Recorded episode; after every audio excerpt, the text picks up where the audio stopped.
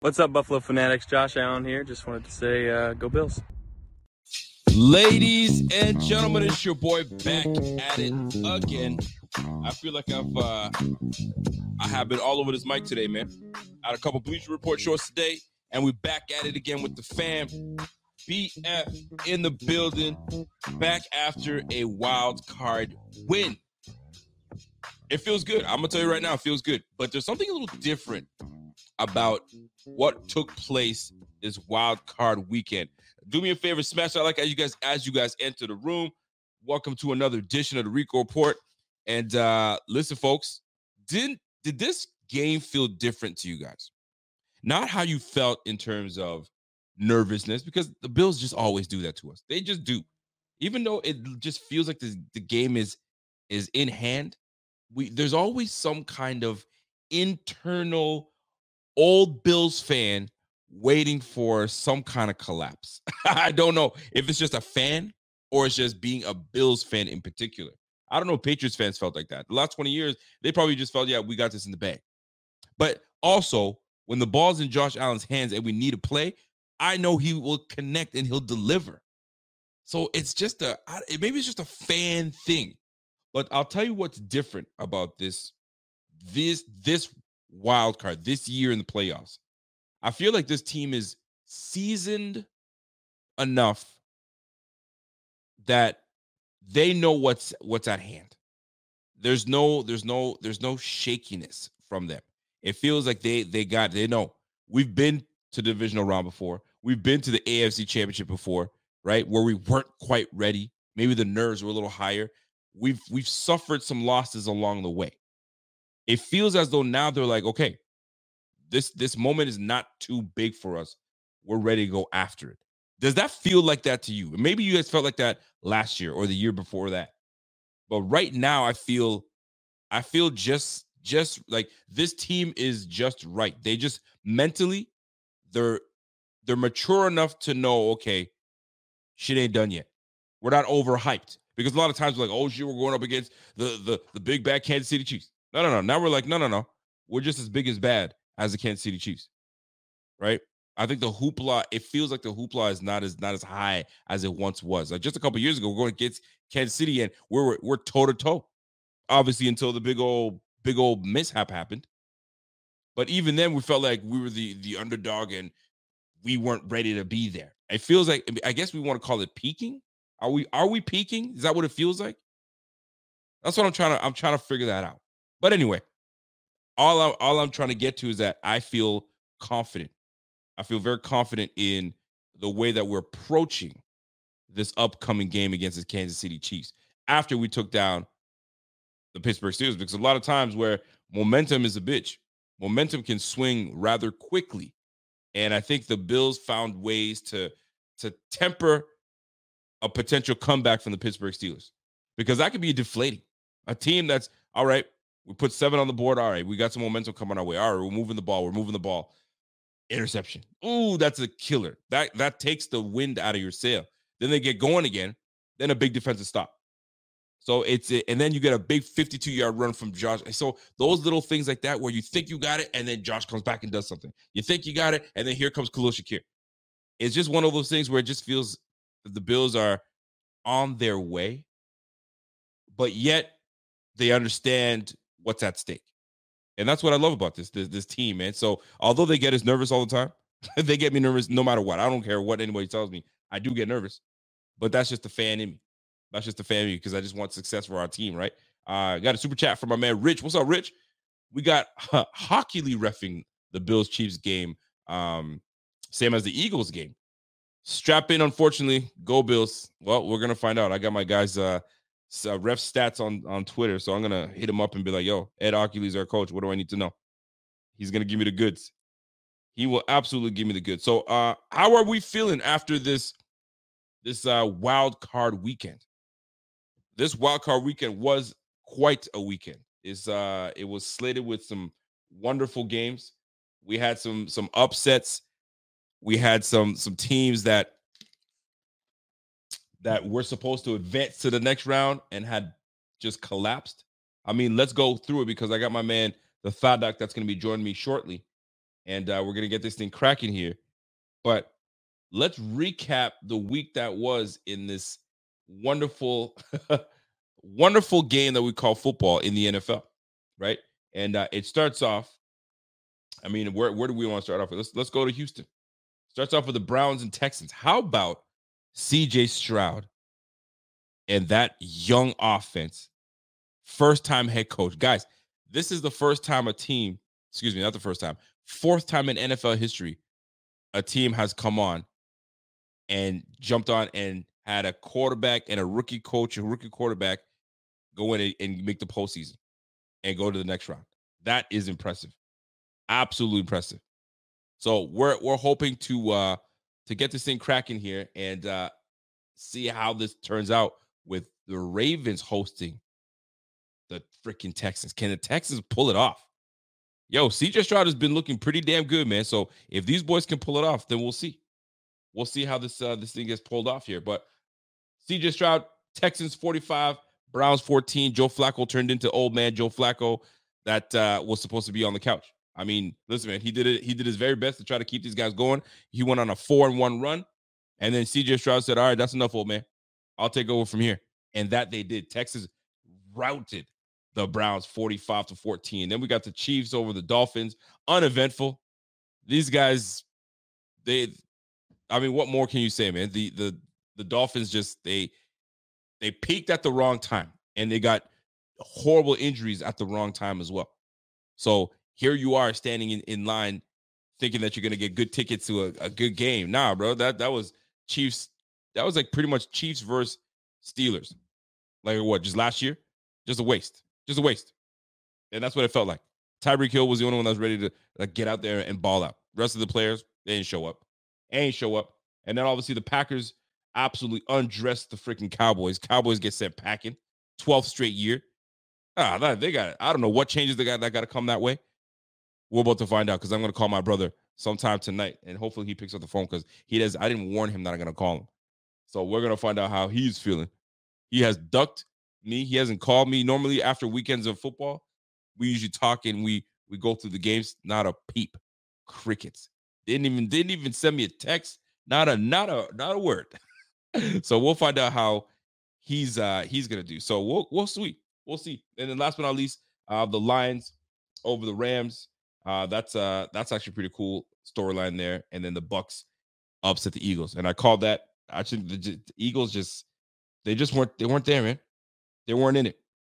They haven't been in it. Something's up with them. I don't know what's happened. They just weren't in it. And it showed. Baker Mayfield and the Bucs take them down. They blitzed the hell out of those boys, and they had no answers. Done. Get packing. All right.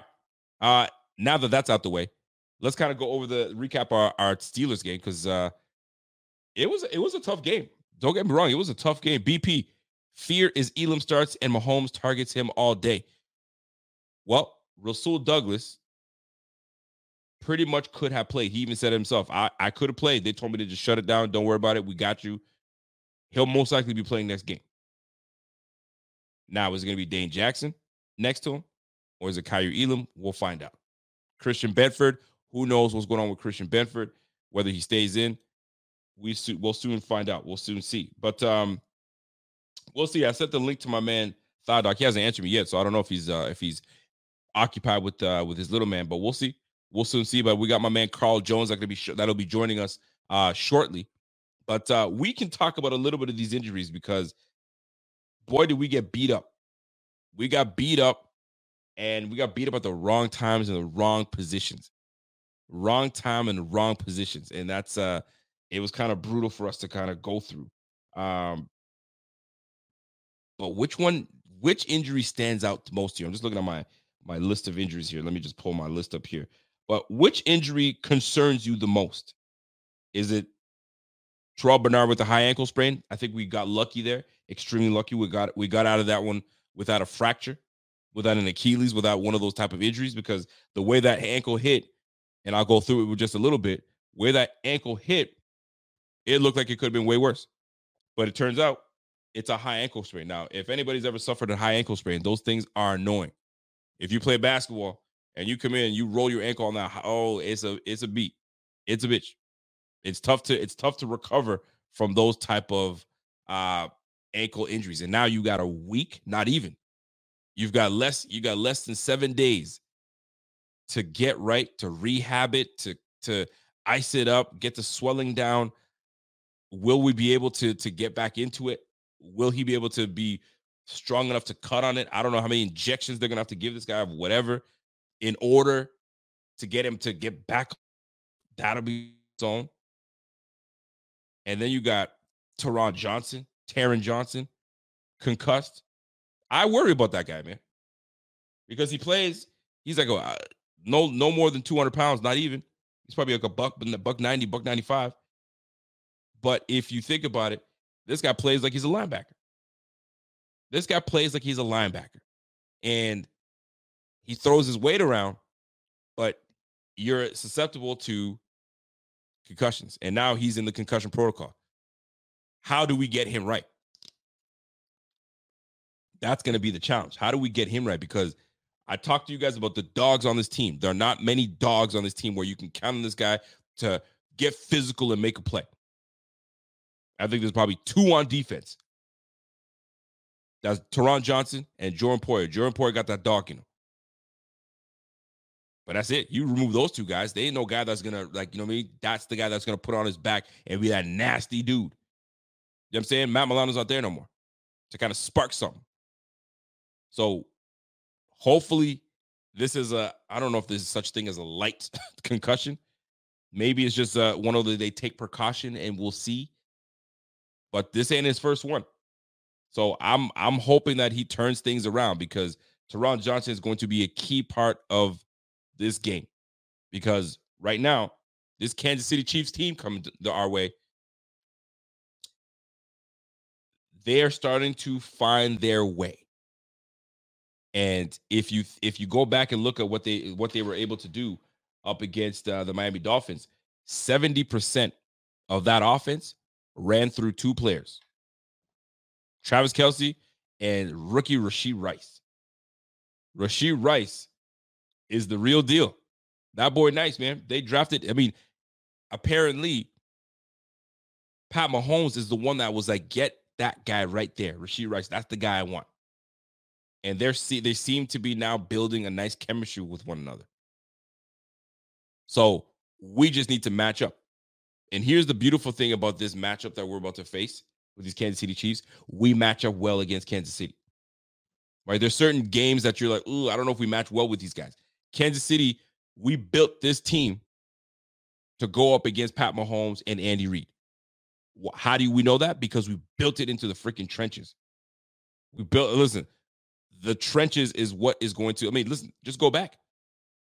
What happens? What's happened when we face these guys? Tip ball, right? Get that ball down. Was it AJ Vanessa? I picked him. And then the year before that, rookie season of Greg Rousseau, he picks, right? It's all about the trenches, man, and getting the hands up in Mahomes' lanes. So he's not able to do what he's capable of doing. We know the drill. Sidearm. He prances around and he's looking for time. Like, he is what they call him, the magician. He's always making time and making space, no different than Josh Allen. Never count out Josh Allen. Never count out Pat Mahomes. So with Pat Mahomes, it's all about discipline. Discipline is what it comes down to. Stay in your lanes. Stay in your contain. Don't let him bubble out and do what he's got to do, because he's that talented. He's that talented. And Travis Kelce. Everybody's been, oh, Travis Kelce's falling off. Bro, he is not falling off. He has not fallen off. He's still that dude. And he proved it just this last game. So this Bills team, built for the trenches, we got to get after him. And I know most people will say, yo, I am absolutely done with Von Miller. I'm not done with Von Miller, bro. I told you guys last week, I'm not done with Von Miller, man. I still feel that there's not one... Anybody, like, the next man up behind Von Miller is not better than Von Miller. Let's keep it a buck. And you can talk about fresh legs. We can talk about those things, but this is playoff time now. This is where you need your veterans to come out. This is where you need your seasoned guys to come out and do the job. So that's what we're going to be looking for into this game. So we'll see. first things first, we got to get healthy. Health is the wealth. That's where we need to really show up. And when we talk about being banged up, Taylor Rapp was on the injury report. We got to find out what's going on with Taylor Rapp. Gabe Davis, it's looking like we probably could get him this coming week. But, I mean, coach right now is saying everybody's day-to-day. So that's pretty much telling you we don't know. We don't know yet. But the good thing about it is we didn't hear he's out indefinitely, right? Or this player's out indefinitely. Everything right now on the table is day-to-day. So if it's day-to-day, that's you got a 50-50 chance of playing. We got a 50-50 chance of playing. So Taylor Rapp, we got to figure out what's going on with Taylor Rapp. We got to figure out what's going on with Rasul Douglas. I think Rasul Douglas plays. I think he plays. I think he was ready to play last week. But I think the team was like, yo, we got this. Don't worry. Dane Jackson's there. Kaiir Elam. We got depth. And if we should be able to take care of these Pittsburgh Steelers. And if we don't, shame on us. But we should be able to take care of these Pittsburgh Steelers. We need you for the Kansas City Chiefs. Chill up. We got this. And that's exactly what they did. Took care of business. Gave them a week to get better. And we on it. So we'll find out what's going on with Gabe Davis, Rasul Douglas. We should be all right. Tyrel Dodson is also day-to-day. We'll see what's going on with Tyrel Dodson. Then we've got, obviously, Terrell Bernard that we're waiting for. We're waiting to see word. I don't know, man. This one's a tough one. Anytime you get a high ankle sprain, to come back in less than 7 days and come out and play at a high level and be at your best, that's tough. That's very tough, man. Bailey Spector nursing that back injury. Hopefully they get him, kind of get him right, get our depth back in order. Sam Martin, our punter, goes down with a hammy. This brother looked like he got shot, man. He rolling, and it looked like somebody just had somebody was just sitting there sniping, just camping somewhere, and it said, nah, that's not your business. Your business is just punting. No, what you trying to make an athletic move for? And my man's hammy got pulled. So hopefully they just massage that thing out, and he'll be good to go. I can't see him missing action and missing time. It's just about keeping that leg warm, keeping it stretched out, and we'll be good to go. And hopefully he doesn't become in a position where he has to run anymore. Just punt the ball and just hopefully, you know, say you're punting inside the 20 right towards the sideline, and we got to worry about it. We won't have to worry about it. Christian Benford, we're going to look to see what's going on with Christian Benford. I got some still shots and some footage to show y'all, see how we're cracking with that. And everything else is day-to-day. Everything else is day-to-day. So we'll see. So we'll see if my man Thadda comes through and handles business, and we talk about the injuries. But how are we feeling, moving on from this, how are we feeling about the Bills releasing playoff Lenny? I mean, listen, we knew a month ago. I mean, when did we bring him on? Like a month and a half ago? 2 months? We'll call it 2 months. We knew 2 months ago that like him getting on the squad was gonna be tough sledding, because at the time, which was odd that we brought him on, because we were like, okay, I guess it's cool that we bring him on, because all the rumors were talking about him coming to the Bills, and oh, we're not sure, he's not gonna happen. So when we were asking about it, we're like, okay, so like, is he coming? Is he not? Okay, finally, they bring him on. Okay, what was the point? Because we had Ty Johnson. We had, at the time, Latavius Murray was playing very well. He was our third down back, and he was our goal line back. Then we had, obviously, James Cook was coming along. So kind of was like, okay, we brought playoff Lenny. All right, cool. If he plays, he plays. If he doesn't, he doesn't. And then all of a sudden, Ty Johnson was like, bro, you ain't touching this. Ty Johnson wanted nothing to do with this guy jumping in there and getting any time. And it's looking like it, because we can count on Ty Johnson. I've been telling y'all about Ty Johnson for what, few weeks now, almost a month. Let this guy get warmed up. He's the right complimentary back to James Cook alongside Latavius Murray. So cheers to playoff Lenny. Leonard Fournette has been released, and whether they feel that it's just not necessary, whether they're making room for somebody else on the practice squad. I listen, I'm not speculating here, but you just never know. Cold City Entertainment says, yo, playoff Lenny is better. What's going on, Damian Harris? Damian Harris is on injured reserve, brother. Damian Harris is on injured reserve. Playoff Lenny is better than Murray. Murray is trash. Come on now. Murray is 34 years of age. Keep that in mind. Murray is 34 years of age. So keep that in mind. All right. That's number one. Number two, Murray has been playing pretty well this year. You can't tell me Murray has not been playing well. Let's cut it out. He's been playing extremely well. So, and Leonard Fournette just wasn't time for him to come through. That's just what it comes down to at the end of the day. So that being said, playoff lane is gone. Playoff lane is gone. So in terms of injuries, I mean, I'm going to just play the clip because I don't know what's going on with my guy, the Thigh Doc. Maybe he was on with Z-Bot today. I'm not sure. And maybe he's all exhausted. He's tired. He's a star. He ain't got the time. He ain't got the room, but it's all good. We're going to keep it rolling no matter what. So Christian Benford, all right, let me just play this clip here. So I'm only going off by what my man was telling me earlier this week. So if I got to play this little clip here, you guys will be able to see it here. So this is Christian Benford. So I guess right here is where that knee toe gets stuck in there and tweaks the knee. And that's what has caused him to leave the game. So if you see that, you're understanding. So let me play that for you guys again. I know it's quick,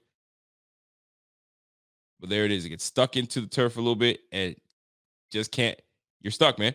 Once that turf monster gets you, it's either minor, you can kind of get your knee out, or your knee is dug in there and that's it. There's nowhere else for it to go. And that's the unfortunate part. So Christian Benford has been playing lights out. Christian Benford is the one that put the hit on Pat Fryermuth, I believe it's Fryermuth, that popped that ball out with the controversy, which it should have been our football. Popped that thing out. Ball was inbound. Spectre jumps on there. It was the AJ Klein and Spectre. One of those boys jumped on that inbounds, but they weren't about it.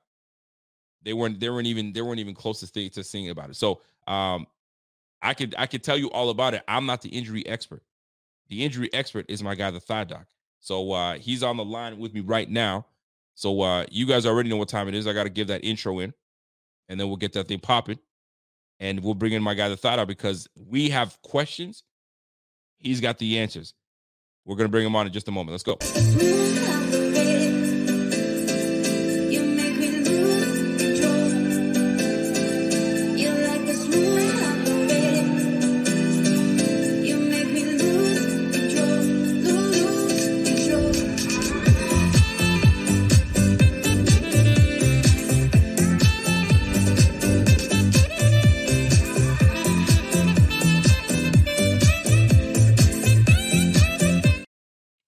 Ladies and gentlemen, my man, $5 Alex, what's going on, brother? What's up, Rico? How we doing? I'm doing all right, brother. Did you get on the show with Z-Bot today? No, I didn't. He wanted to do it while I was working. Ah, you were working. You were making yo. Listen, you were saving lives, and making people get better and get back onto the road. Saving thighs, baby. He was saving thighs. Well, folks, my man Thadoc is in the building. People have been anticipating your work. You've been busy on social media, brother. You've been busy. It's tough to keep up. I'm trying to watch the game. You know, I got a 7-year-old, and, you know, I'm trying to tweet when I'm at home watching the game. And, yeah, it's a lot. It's a lot yesterday. It is a lot. But you're the guy that I trust. You're the guy that we trust to get this thing popping. By the way, Ark Oman says, longer intro, please. Come on, man. You guys are cutting it short. We want more thighs, is what they're saying. Maybe I'll make an updated one this off season. Well, you gotta keep the music either similar or something. Something the same. Like I said, that's my buddy. So, he makes music. So he's got a couple tracks. I can probably throw something fresh on. Ah, that's my guy. So where do we begin? Can we? Let me just pull up my list here. Let's start with Taylor Rapp. Got it. Okay, Taylor Rapp pulled his calf. He pulled his calf on that interception. Calves can take 2 to 4 weeks. He will be 2 weeks for the KC game. It's definitely possible. The earlier you come back, the easier you can aggravate it. So it's a calculated risk. It's up to the team. I don't know. You know, they come in different shapes and sizes. It depends how bad he tore it. If it was bad, it's closer to a month. If it's just a little twinge, closer to 2 weeks. So it's cutting it super close, though. It's the playoffs. I'd play him. Oh, you would? You would definitely play him. I think so. Yeah. Ah. For this game, there's this game in particular, we got some issues. So, you know, when the team's down some guys, you got to kind of rush in some other people. So as long as he can run sprint, you know, you're taking a calculated risk. He might re-aggravate and then he's probably done. You're right. But, you know, it's 50-50 right now. We'll see how the injury report goes during the week if he's active. No, you're right about that one. Because, like you said, if you bring him back too soon, he re-aggravates it. Now you've lost longer. Yeah. One of those, you're right, calculated risk is, and do we trust enough from Taylor Rapp to come back? I don't know if you saw, I'm sure you saw it. There was a moment in the game where Micah High kind of came up gimpy. He was limping a little bit. Yeah, I think he just got a cleat to the shin though. Okay, so it's just a little bruise, just a, you know what I mean, scrape it off and let's keep it rolling. Okay. For sure. I like that. We'll take that. So we got two healthy guys. And I gotta say this, man. For all the worry that you had with Micah Hyde and how serious his injury was, him coming back and it takes one stinger that it could be. He's been pretty. He's staying healthy. He's staying pretty active, and we're lucky to have him back. That's damn right. Oh my gosh. I definitely think it's his last season, and that's why he's playing through this. But, you know, he did take two stingers already this year, and then yes, he did. He missed a game, and then he missed a couple games. So if he gets another one, that's it for the playoffs, I would assume. But, you know, I don't know. They might. Let's keep the good time rolling. Now, Tyrel Dodson. So you notice that we've lost some linebackers. I mean, even Balen Spector, we'll get into that a little bit. But I'm more interested with Tyrel Dodson. Does he come back? He gives us the physicality that we need to thump with these boys in the trenches. Yeah. What do we gain from him? Do we get something back, or is he still going to be nursing some time off? No, I think he's back. So what was it, a stinger? What was it? No, it was a shoulder injury with him, right? They're calling it shoulder. So usually, you know, based on a couple hits he had in the game, he was blasting. So the ones I saw, it was shoulder to shoulder. There was one where someone was tied up and he came in late and he kind of rolled over it and like blasted his shoulder into the pile. But I would assume it's an AC joint. AC joints take about 9-10 days for a mild to medium. So for him to miss a game is not surprising, but usually guys don't miss two games. It's definitely a pain tolerance thing. And even if it was like a labral issue, that's like the rim around your socket. Usually that comes with like a dislocation. I feel like we would have seen him grabbing his arm and like the trainer coming out and like shaking it a little bit. Yep. I don't think it's a labrum. I think he just like sprained it. He's getting 2 weeks off. If they got to shoot it, and he's playing this game. Again, if this is regular season, Rico, maybe 3 weeks, but now's not the time to let him have the, you know, luxury of resting a little more. So I would expect now's not the time. I'd expect Dodson back for sure. Okay. I like this. This is so far you're giving us good news, because somebody was trying to blast you like, all he does is give us bad news. Listen, man, don't shoot the messenger. I tell the truth. Well, except, I gotta do a full disclaimer here.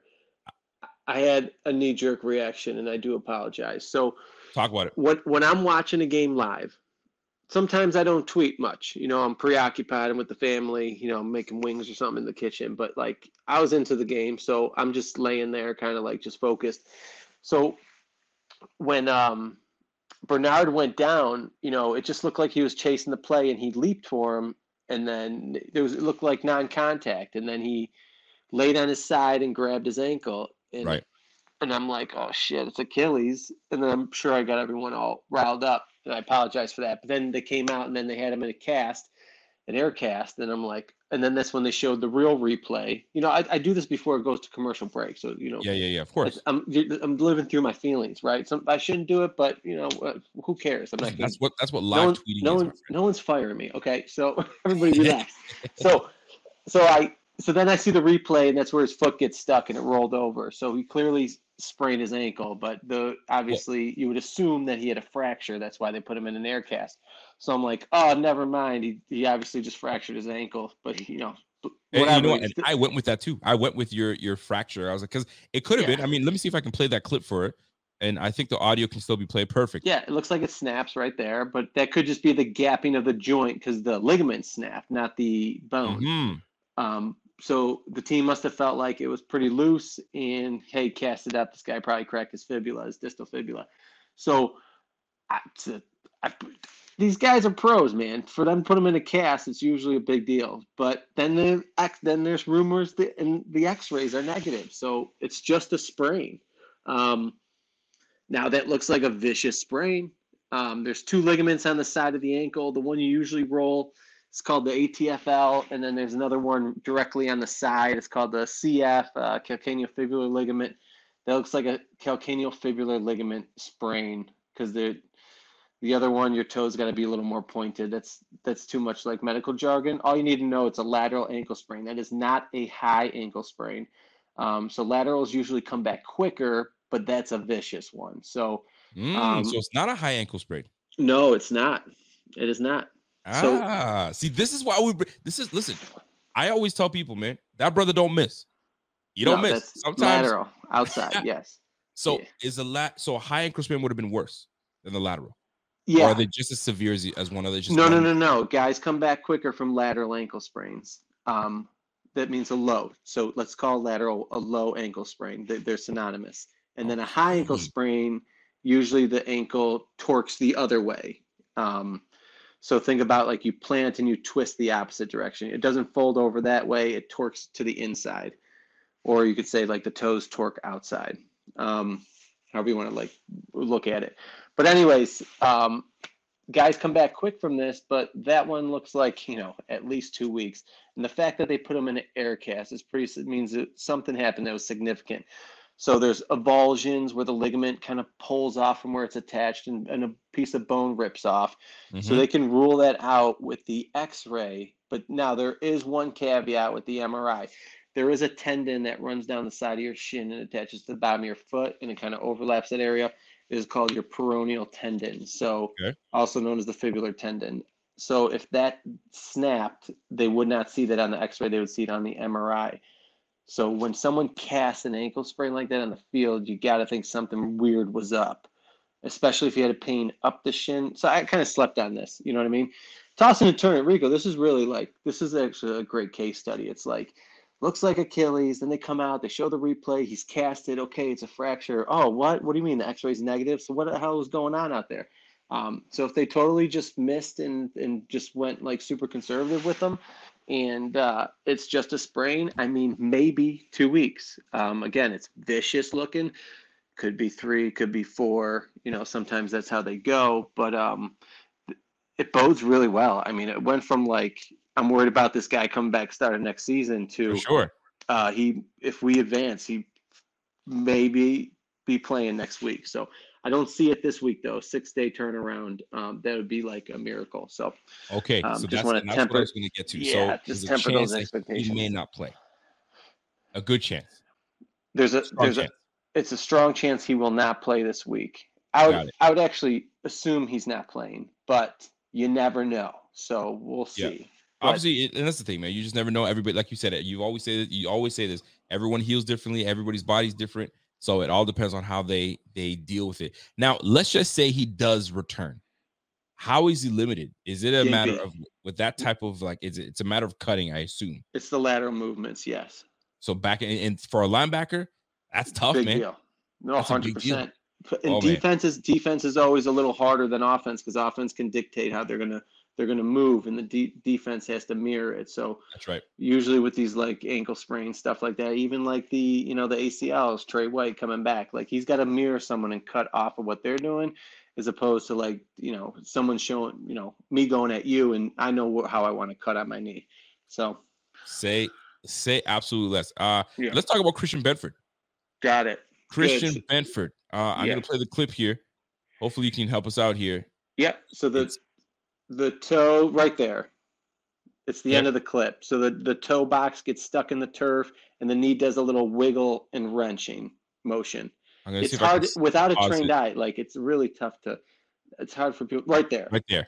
Yes. That little wiggle where he starts to turn and his toe stuck. So he gets like a little like rotational crunch through his knee. Common with a meniscus. Now all meniscus is common. There's like a dozen of them. So I don't know. Usually he's going to need a week off. It's the playoffs. They could shoot it up. He could play on it, definitely. He might twist on it again and aggravate it real quick, so he might be on a short leash. I don't know. I would assume he's probably not going to play either. But the couple things bode well for him. They didn't take him out of the uniform like they didn't with Douglas last week. So right. These are things. Listen, I'm not touching these guys. I'm not talking to them. I got to read through the tea leaves. So last week example, Gabe Davis, he gets a knee sprain. He gets his uniform taken off at halftime. He's in street clothes. Not good. Right. Then you get, and again, with the mechanism and just seeing how his knee buckled up on him, like the next series, that I take that all into an account. And then you get someone like Rasul Douglas where he gets his knee like poked inward and it looks like a knee sprain.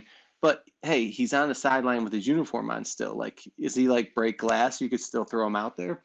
Possibly. So, again, Benford. I always mix the names up, too. Bernard and Benford.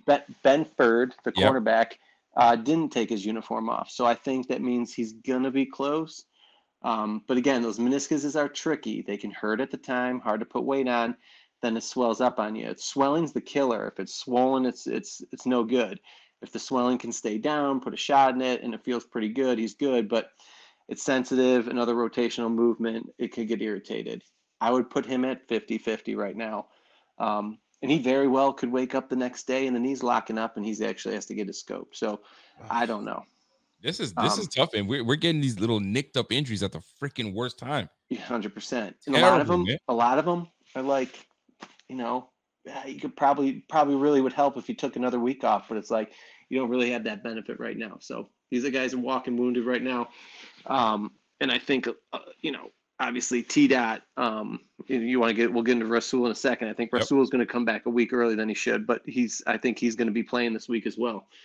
Because he had what I believe is a mild MCL, that's the inside ligament of the knee, tweaked it, usually 2 to 4 weeks, mild ones closer to 2. Right. If you're in the regular season, you're giving this guy 2 games off, but you're just giving him one off in the playoff, which is a risk. Again, it's a little loose. So that doesn't just mean he could re-sprain the MCL.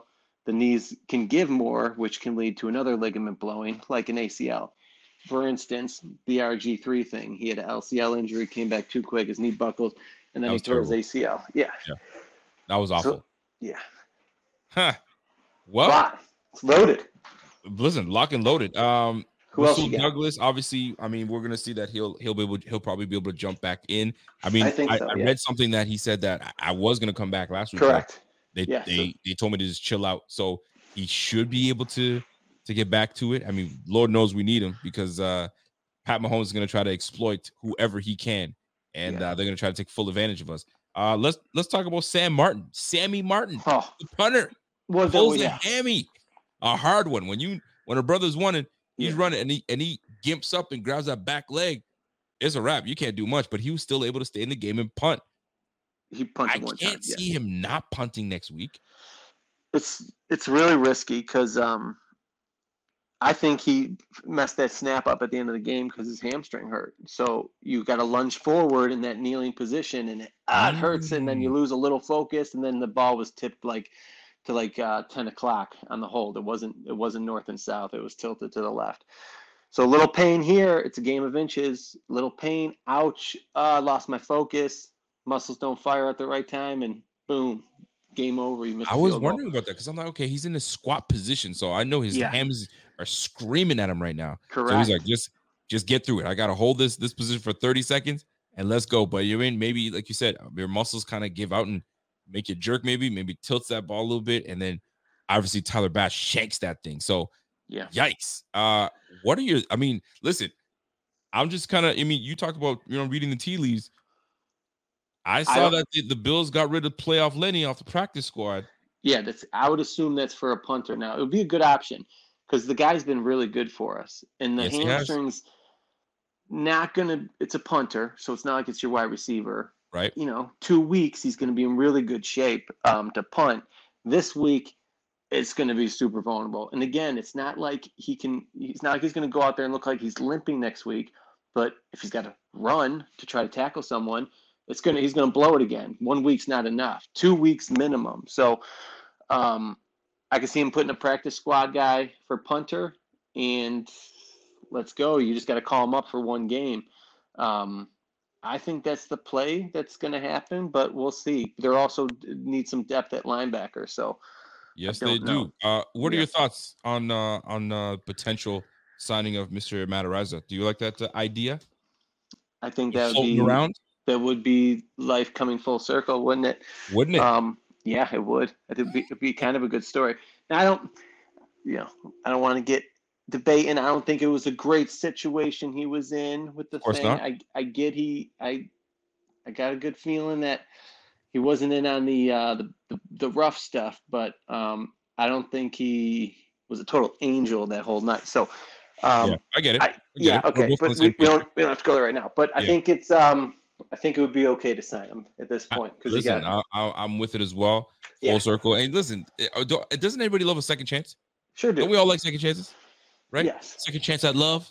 Second chance on that test that you failed potentially. I mean, everybody likes another opportunity. So if he's given an opportunity and they open that practice squad spot for him, there will be something.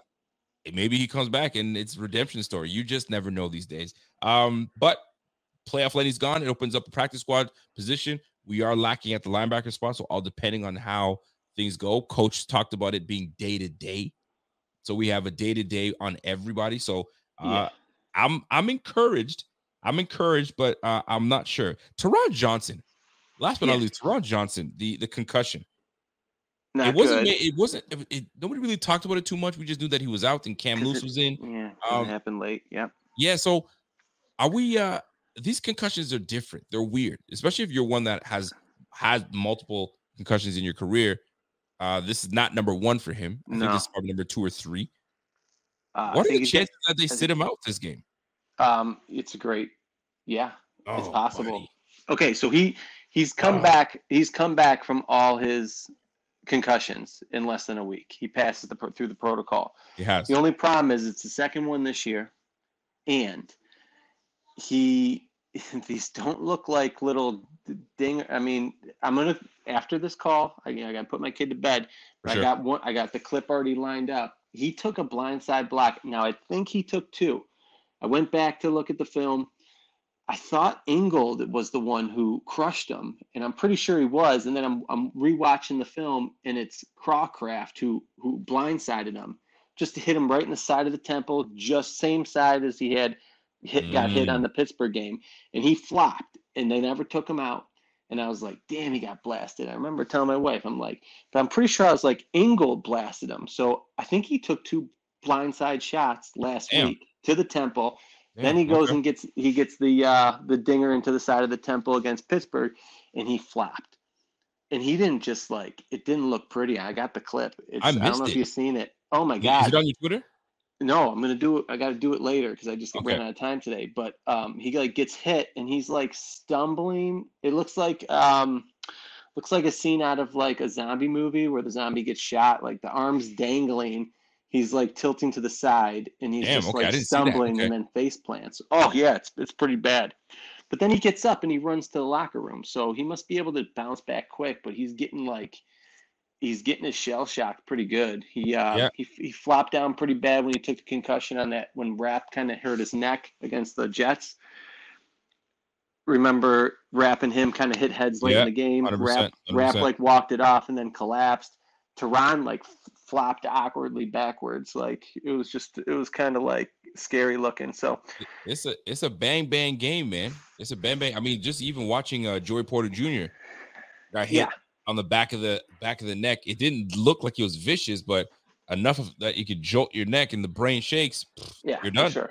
And I don't think that one was dirty. A lot of people are blasting McGovern for that. It looked like he was fighting for some yards, and he came up from behind to kind of pop him off him, and guys shifted. It was unnecessary, second. In my opinion. I thought it was unnecessary. And when I saw it, I was like, "What are you doing? What was the point of that?" But pushing forward, wasn't it right near the first down marker?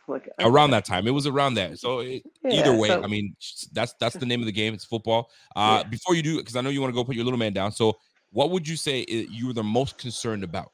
And out of all our injuries and the players that are in these injuries positions, what concerns you most? Who's gonna hurt us if they have to sit? That's right. It's Taron and it's Bernard. Yeah. But Benford's been playing great. I mean, they all, it really sucks. All three of them, they're not household names, quote unquote, but they're playing phenomenal football. And some of their advanced analytics are off the charts, especially Benford, the corner. That's right. That's a tough one to swallow. But Rasul comes back. I mean, I could stomach that, but no one really can replace Bernard. You know what I'm saying? That's a tough one, man. And that's the crazy thing, because we lost Matt Milano thinking, oh, we're doomed. Yeah. And then Bernard was a pleasant surprise. Correct. So we are encouraged for the following year. But and then you got Kelce coming. It's just a matchup. Someone's got to figure out how to match. They're going to have to put Poyer on him. I don't know what else they're going to do. Oh, boy. The linebackers aren't going to be able to keep up with them. In the words of the wonderful Carl Jones, next man up. But is that next man up ready? Doesn't mean we're not winning. I think we're winning. I feel like a little ride of faith this year. All right. And, if you feel good, if the doc feels good, then I feel good. Unless this script's out, because call me crazy, but I think Taylor Swift started dating Kelce when he signed that Pfizer deal. I don't know what's going on there. All right, there you go. You're trying to be a conspiracy theorist. I love it.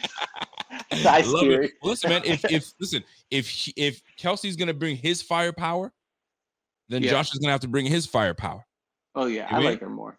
Honestly, I hope Swift comes, and I hope people pelt that boxer with some bunch of snowballs. Are you a Swiftie? I was in 2014 with Shake It Off. And then what happened? Her music sucks since then. Oh, there you go.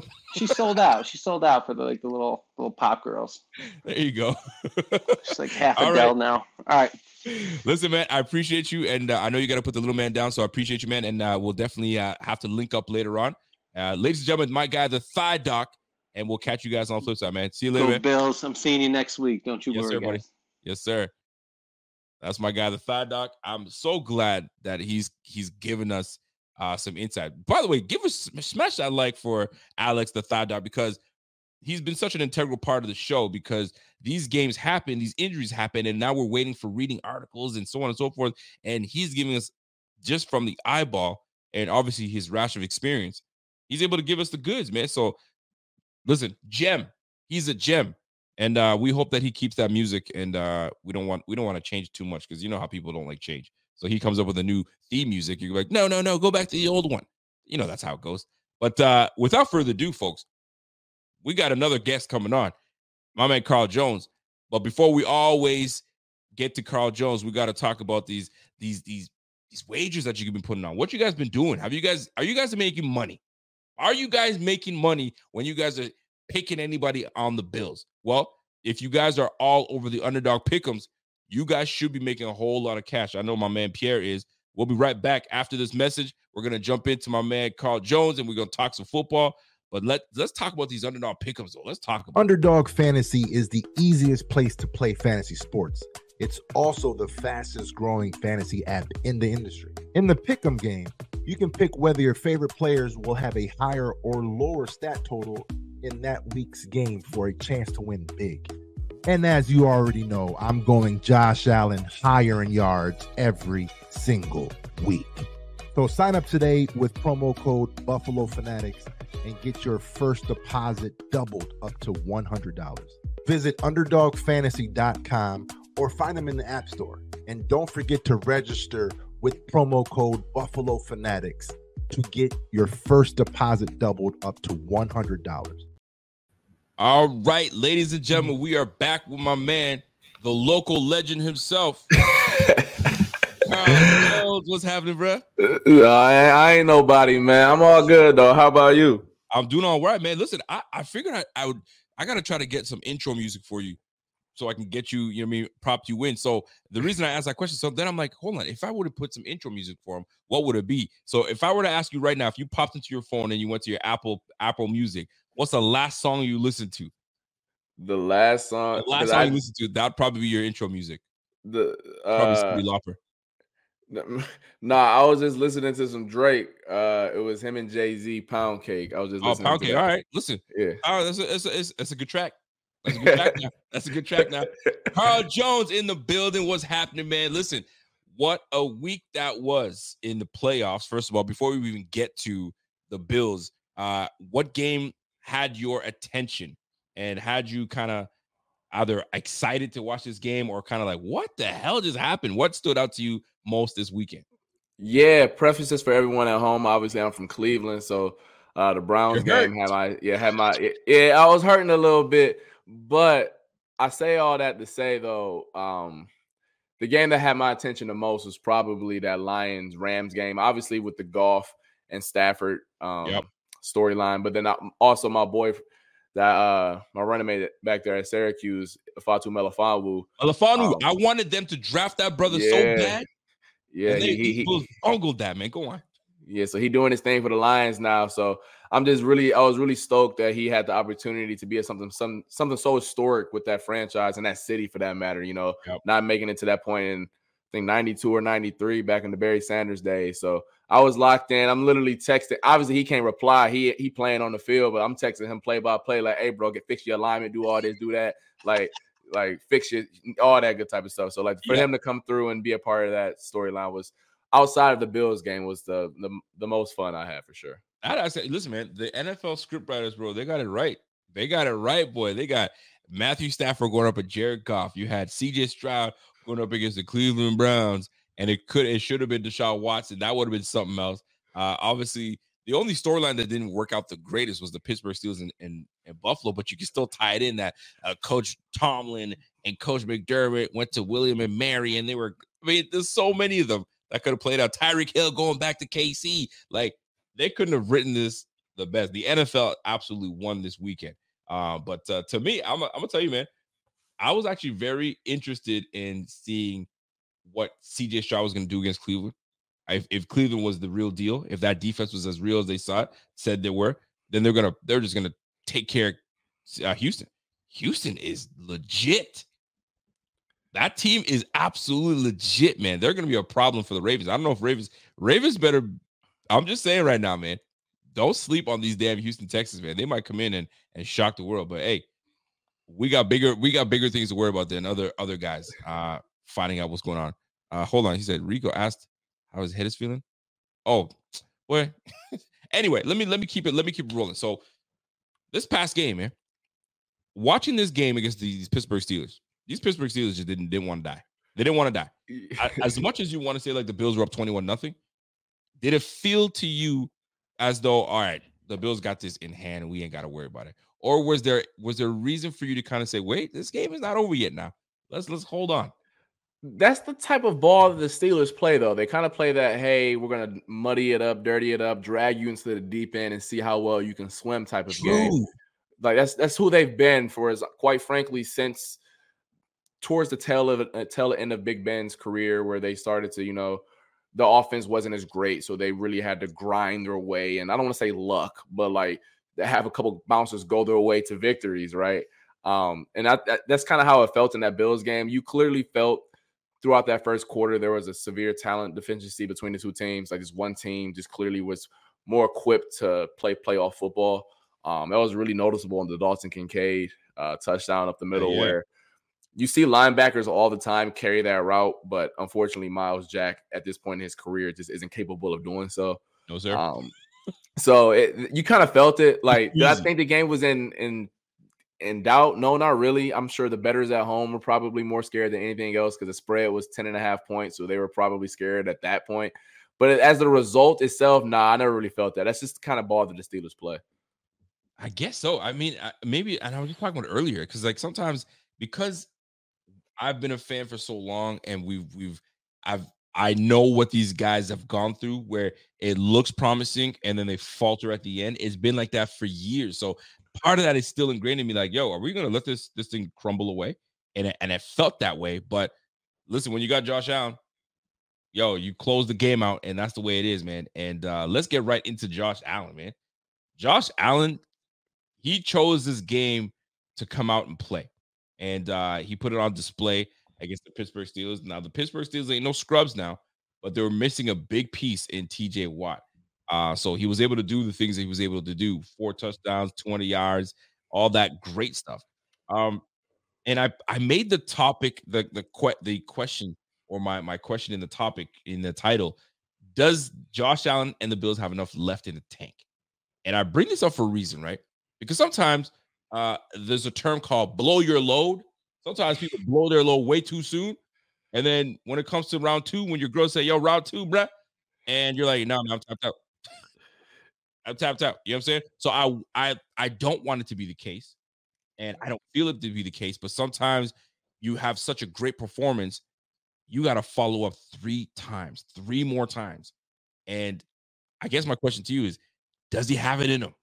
Does Josh have it in him to give you three more strong rounds to freaking finish this whole thing off and win the damn Super Bowl? 17, I have no issues with. I think 17 is one of those ones. If however you feel about the best quarterback, best players in the game, that's a hilarious comment right there. Shout out Jeff King for that. But he's one of those ones. He's special, whatever superlative you want to attach to his name. I think he's highly capable of doing so. Do they have enough bodies on the other side of the ball to get it done? That's a better question. But 17, he's one of those ones, man. He's very special. He didn't look like he was wearing down, I'll tell you that. That boy looked like he was getting stronger as the game was going on. And very difficult elements. Thank God I wasn't there last week. I will unfortunately be there this week. Not unfortunate, but my body is going to be a little unfortunate to be there. But regardless, Yeah. So for him to ball like that and those elements say a lot. And I don't think this is a one pump chump from Josh. I think he'll be fine. Listen, and I was just saying earlier that what I noticed from Josh is that there's a sense of calmness. There's a sense of like, I've been here before. I know these feelings. I know all these young guys on the squad. Some of you guys may not know, but I've been here and I know the feeling sucks when we don't take care of business. So I feel there's a level of confidence going into this matchup against the Kansas City Chiefs. But like you said, the other side of the ball is where we're like, all right, man, what's going on, man? These rash of injuries. I mean, you heard the Thigh Doc talk about all these guys that are banged up and how can we get them back in? And I don't know, man, Taron Johnson with a concussion, you got less than a week to try to get back. That's in question. Terrell Bernard with not a high ankle sprain, but it was like pretty much a low ankle sprain, but a very severe one. So that's what we're looking at. Maybe he doesn't go in. Terrell Bernard might be out. Then you got Baylor Spector with a back injury. Then you got Rasul Douglas that is most likely going to play, but is he 100%? Bro, we are banged up. But the real question is, do the Kansas City Chiefs have enough where we can still manage it? Are they as potent as they used to? Are you like you follow the league? You see what's going on. Rashee Rice, dog. Travis Kelce, dog. Pacheco, I mean, he's all right. I like Pacheco. He's a good back. I like his style of run play. It annoys me, but he gets the job done. And then you got Andy Reid and Pat Mahomes. Like, they're coming home to Buffalo. Are we confident? Does the team feel confident? Does it feel like there's am I getting my right feelings in there? Or how are you seeing things and feeling things out there? Yeah, I think the team's extremely confident. I mean, and I think that I don't want to say anxious is the right word, but I think they're ready for this situation, especially now that it's at home. I know Ed Oliver asked after the game talked about how we don't talk about Cleveland right now, man. We'll talk about them boys come draft season. Right now, put them boys on ice. But we talked about Ed Oliver, how he did a good job of saying, like, look, Arrowhead used to be like, I feel like it was my home stadium. We played there so often. So the fact that they were able to come back to the crib this year, the guys are excited about it from what I can tell from yesterday. Sean McDermott told us today that he was preparing for the Chiefs on Sunday. So, like, as soon as they had the results come in, they were like, all right, like, look, like, I don't want to spend too much time on the Chiefs, but I do want to get a little look ahead. So I think they're ready. They're prepared. And like I've always told you, and I'll say this to anybody else, those guys in the locker room don't make it to that level without being a little bit delusional. And I mean that in the most polite way possible. Like, you have to have a level of confidence and a level of arrogance to always feel as if no matter who's out there, you're supposed to be the best of your craft. And that's what makes those guys the peak of the peak and the best of the best, is the fact that no matter who's across from them, no matter who's next to them, they always feel like they can win and get the job done. So it don't matter if it's AJ Klein next to Tyrel Dodson, doesn't matter if it's Matt Milano. Like, those guys are still going to feel very comfortable that they can bring home a win for Bills Mafia. Man, I'll tell you, watching that game and watching the guys go down, but watching us perform and just kind of ice the game and take care of business, it was really nice to see. Josh Allen, we could talk about Josh Allen all day, but we like to talk about winners and losers here. And let's just say Josh Allen, we both know Josh Allen's a winner, right? He just does what he does. He is them once. He's one of one. You know what I'm saying? He's one of one. Ain't nobody like him. But if you're going to choose another winner in this Bills matchup, who are we talking about? Who's a winner for you? From the Steelers game? That's right. We talking about I got to start with the dude above Josh Allen. I'm going to go to the dude who had to cancel his vacation plan. Shout out to AJ Klein. AJ Klein for what he did. I think really should get as many flowers and as much love for that performance right there. Football isn't an easy sport to just pick up and just say, hey, like I want to go hit somebody in the face in 15-degree weather and feel cool about it. Like you got to be a little off in the head to want to do that. Like you already got to be off in the head to do that. Facts. To do it in 10-degree weather, to do it when you've been on the couch for about a month and a half. Tell your wife, tell your kids, hey, I know we booked our flights. We booked all that good type of stuff. You've been looking forward to that 80-degree weather. I'm sorry, sweetheart. I got to go collect this playoff check really fast. It's a good chance that I won't play, but I'm going to do a good job getting the guys prepared to play. Like, that's what, babe, I love you, but this playoff check is pretty good. Don't be mad at me, all right? No doubt about it. Well, that was his whole mindset. My boy was doing the scout team, getting the guys ready to play, and then, boom, thrust into action because of the guys ahead of him going falling down. Leads the team in tackles and ends up, I don't want to say saving the day because I don't think the game was ever really in doubt, but fills in admirably, plays actually really well. I mean, the stop he had in the fourth quarter was really good. Like he played really, really well considering all the circumstances. So obviously Josh Allen deserves all the headlines because he's the quarterback and he played great. But what AJ Klein did, coming from literally the couch, 1 second away from Key West to being in Orchard Park balling on national television, man. He deserves so many flowers for that. He absolutely deserves so many flowers. And I'm gonna say this. I'm gonna talk about another winner. And let me jump in to set this up because I've been very critical of this individual, especially when this individual jumped into the game. I was like, oh hell no. And that is Kaiir Elam. Kaiir Elam jumped into the game. Right off the bat, I was like, golly, man, what are we doing, man? Now he's in the game, and I hate that I have to say it that way.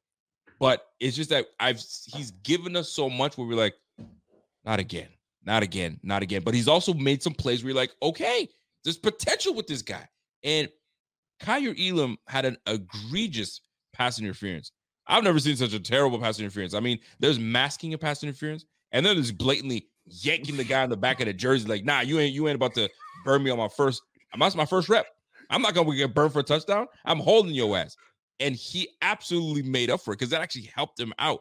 And I'm actually gonna go to your Twitter feed and share this because the play was absolutely on the money.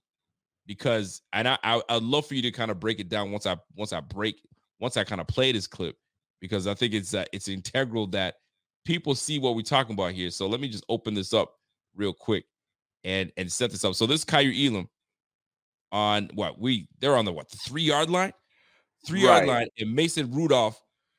I don't know if can you see that. You can see that properly. Yeah, I can see everything. Yeah, there you go. So set this up.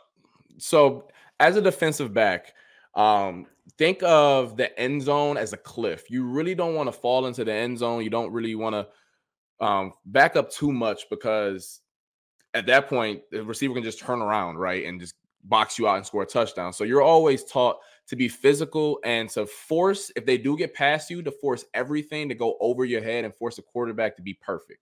So in this scenario, Kaiir Elam's at the top of the screen. And you can just run the clip.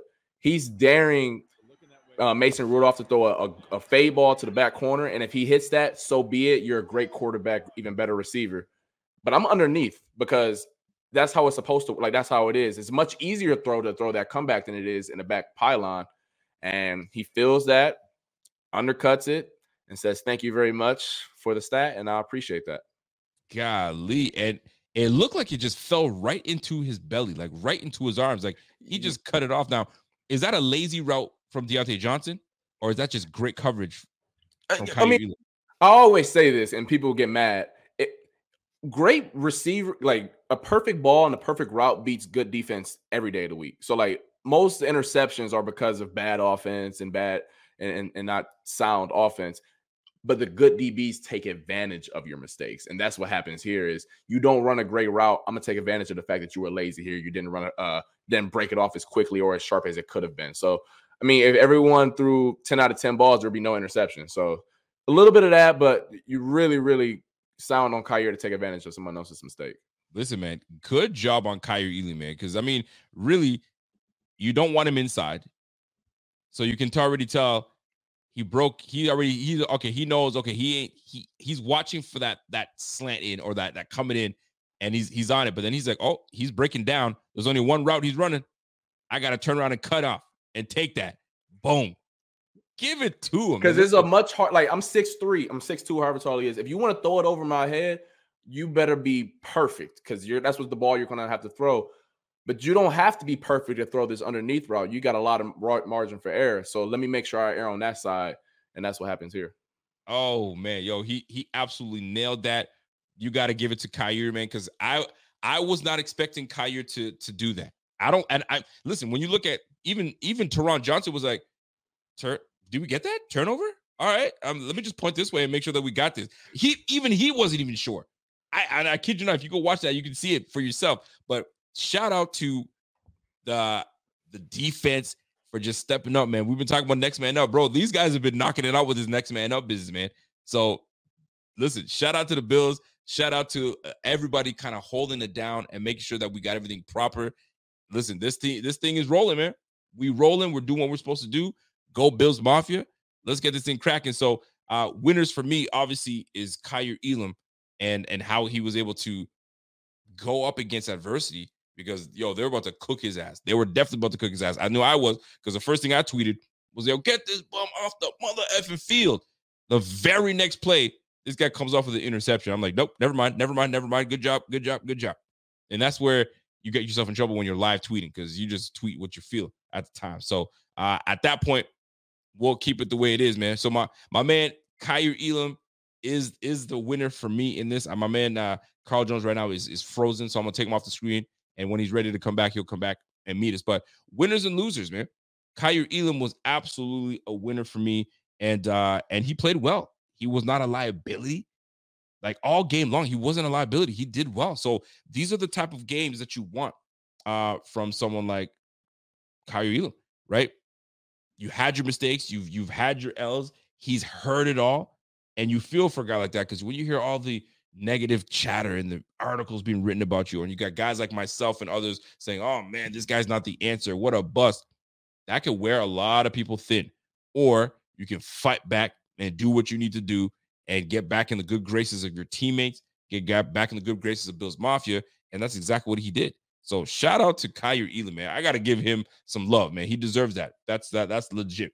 How about we talk about losers in this one? Well, there's no specific loser in this situation. I think the losers in this are Bills Mafia. Bills Mafias are losers in this, and why they're losers in this. Welcome back, buddy. Bills Mafia, we're talking about losers, and I talked about Kaiir Elam being a winner. Is there something that stands out to you in terms of losers? I'll start with this one, and I think you and I will both agree with this. These injuries, man. We become losers in this situation because of the injuries that we're sustaining. We're getting a lot of guys that are getting knocked out or banged up close to a big-time matchup with the Kansas City Chiefs, and you hate to see it. You want to be a 100% strength so you can have a great matchup. But when you're down some key players and key contributors to this defense, it makes things tough. So Balen Spector, Christian Benford, Taylor Rapp, Rasul Douglas, Gabe Davis, Terrell Bernard, like, I could keep going, man. Sam Martin, like, we're banged up, bro. We're banged up. So, to me, I think we can both agree that these injuries are killing us and or killing the Bills, I should say.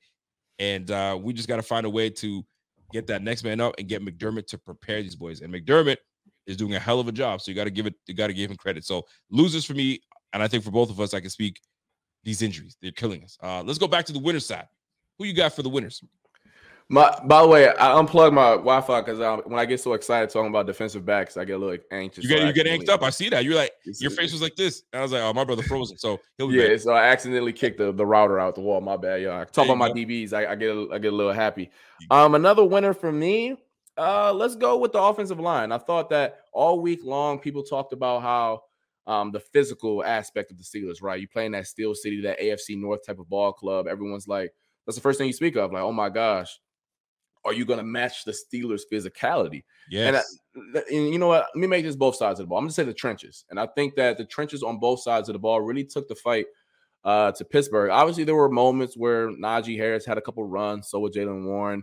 Were the times where Josh Allen, did he get sacked? Yeah, he did. But you know what? For majority of that game, they controlled that. Remember the long drive, I believe, in the third quarter, maybe fourth quarter.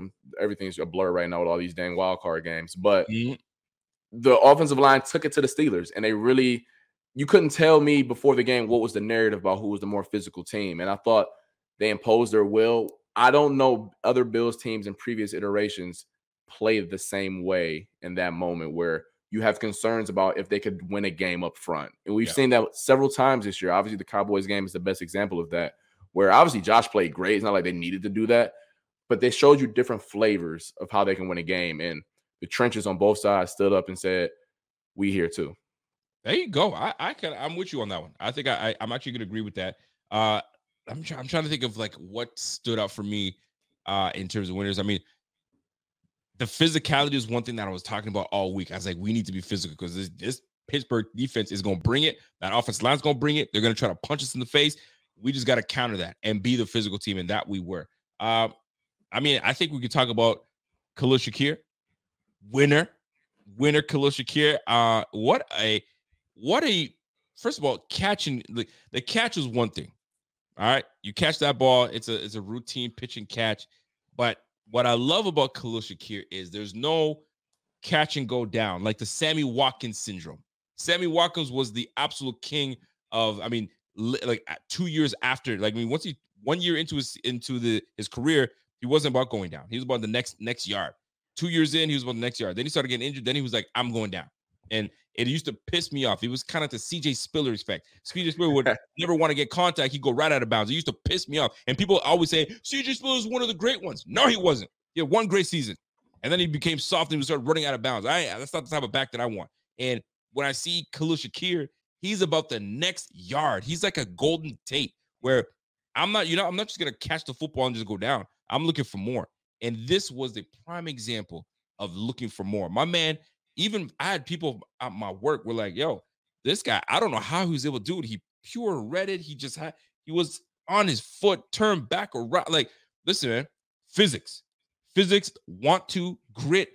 You're trying to make a play. And my man made an absolute play. And not only did he just stay on his feet, he snatched somebody's ankles. I think his ankles he's still got the ankles in his backpack. He took number 38's ankles. He gave him the 1-2 back outside again into the end zone, bro. You can't go wrong with the way Khalil Shakir made that thing happen. That's going out there. What do we call coaches say? Being a football player. That's going out there and making it happen. Well, that's exactly what Khalil Shakir did. Winner on that route alone to kind of put the dagger in the Pittsburgh Steelers. My guy, Khalil Shakir, baller. And right now he's building a case. In my opinion, he's building a case right this second because he's going to have a monster third year. He's going to have a monster third year in this offense if Joe Brady is retained as the man. So that's my guy, Khalil Shakir. Do you have another winner, or do you want to go to the loser side? In a win like that, you want to give someone else some love. Greg Rousseau, after the quick film I watched today, I haven't watched everything deep enough to where I give any grand proclamations or anything, but I thought Greg Rousseau was stout in the run game. Obviously had the one sack that was nice on the rookie, yes, Broderick Jones. But in a game, once again, where you needed – your trenches to be physical and match the Steelers' MO. Greg Rousseau early on made his presence felt and said, if y'all want to run my way, think twice, bucko. And I thought that he set the tone, and the rest of the Bills followed that. And I like that because that's part of your good. I know that's part of it. So I was kind of reading what you were going off of. That sack felt so easy. Yeah, it was routine. It was like, I think he surprised himself. He just kind of gave him a shot, get out the way and just, I'm here. I was actually surprised that he got that. And I was surprised that we didn't get more sacks on Mason Rudolph.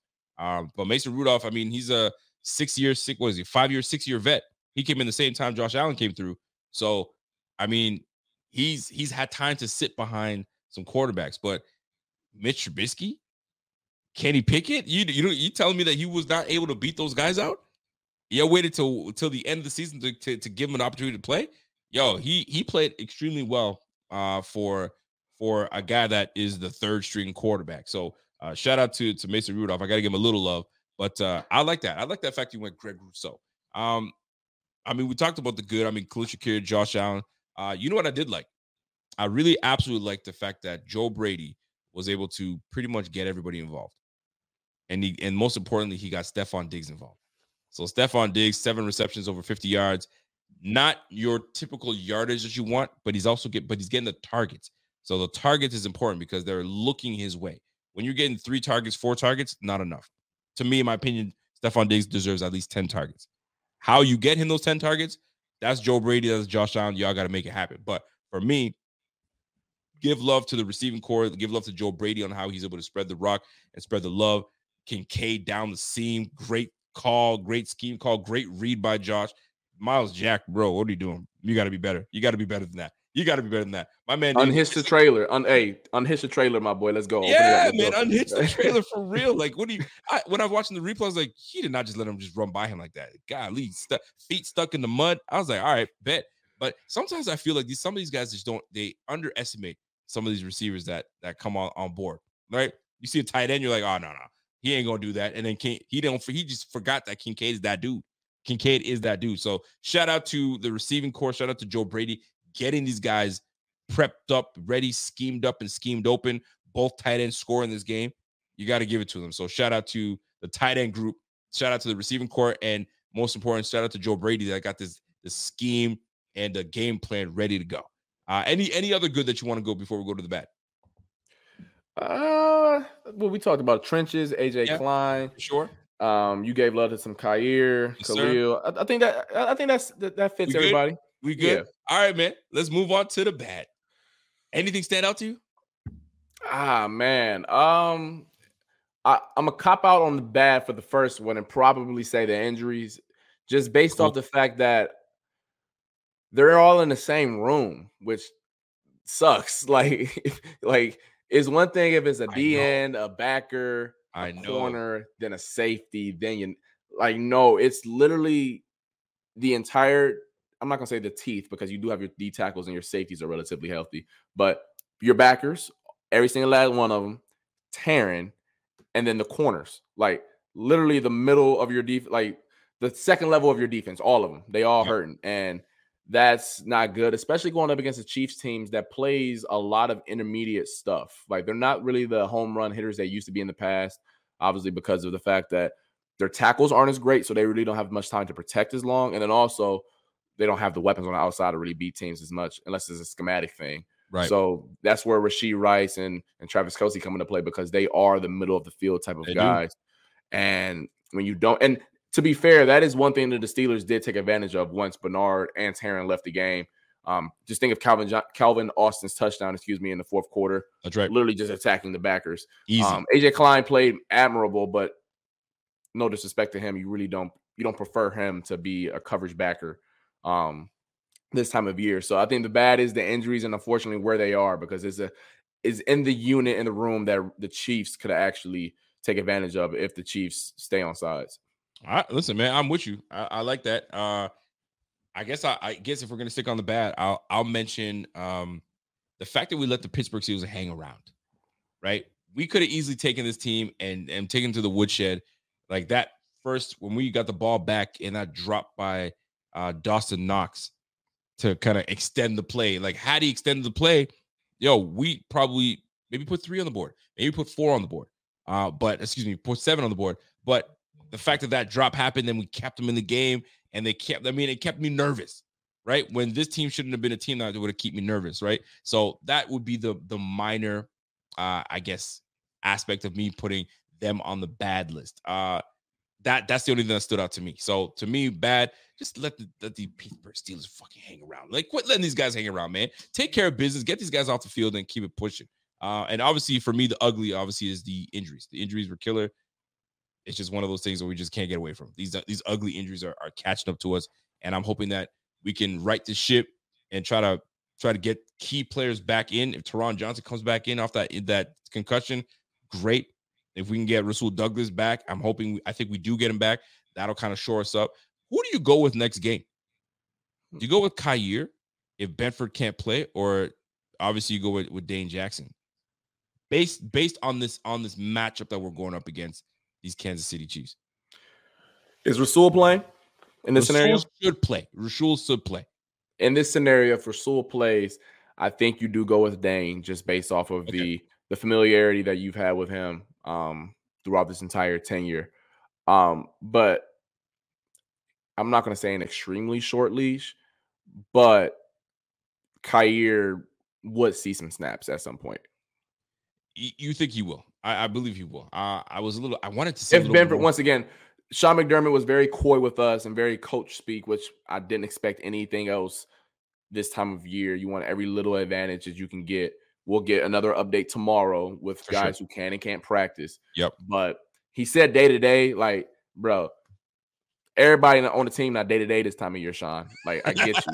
But regardless, though, I wish that Sean could lie to us. I mean, tell the truth to us, but of course he won't and shouldn't because of a competitive advantage. Of course. We'll see who can actually walk tomorrow. Yeah, exactly, because these boys are banged up.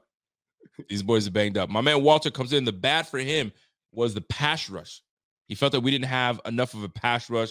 I mean, we only had a single sack. I think we had two sacks or one sack, and that was Greg Rousseau.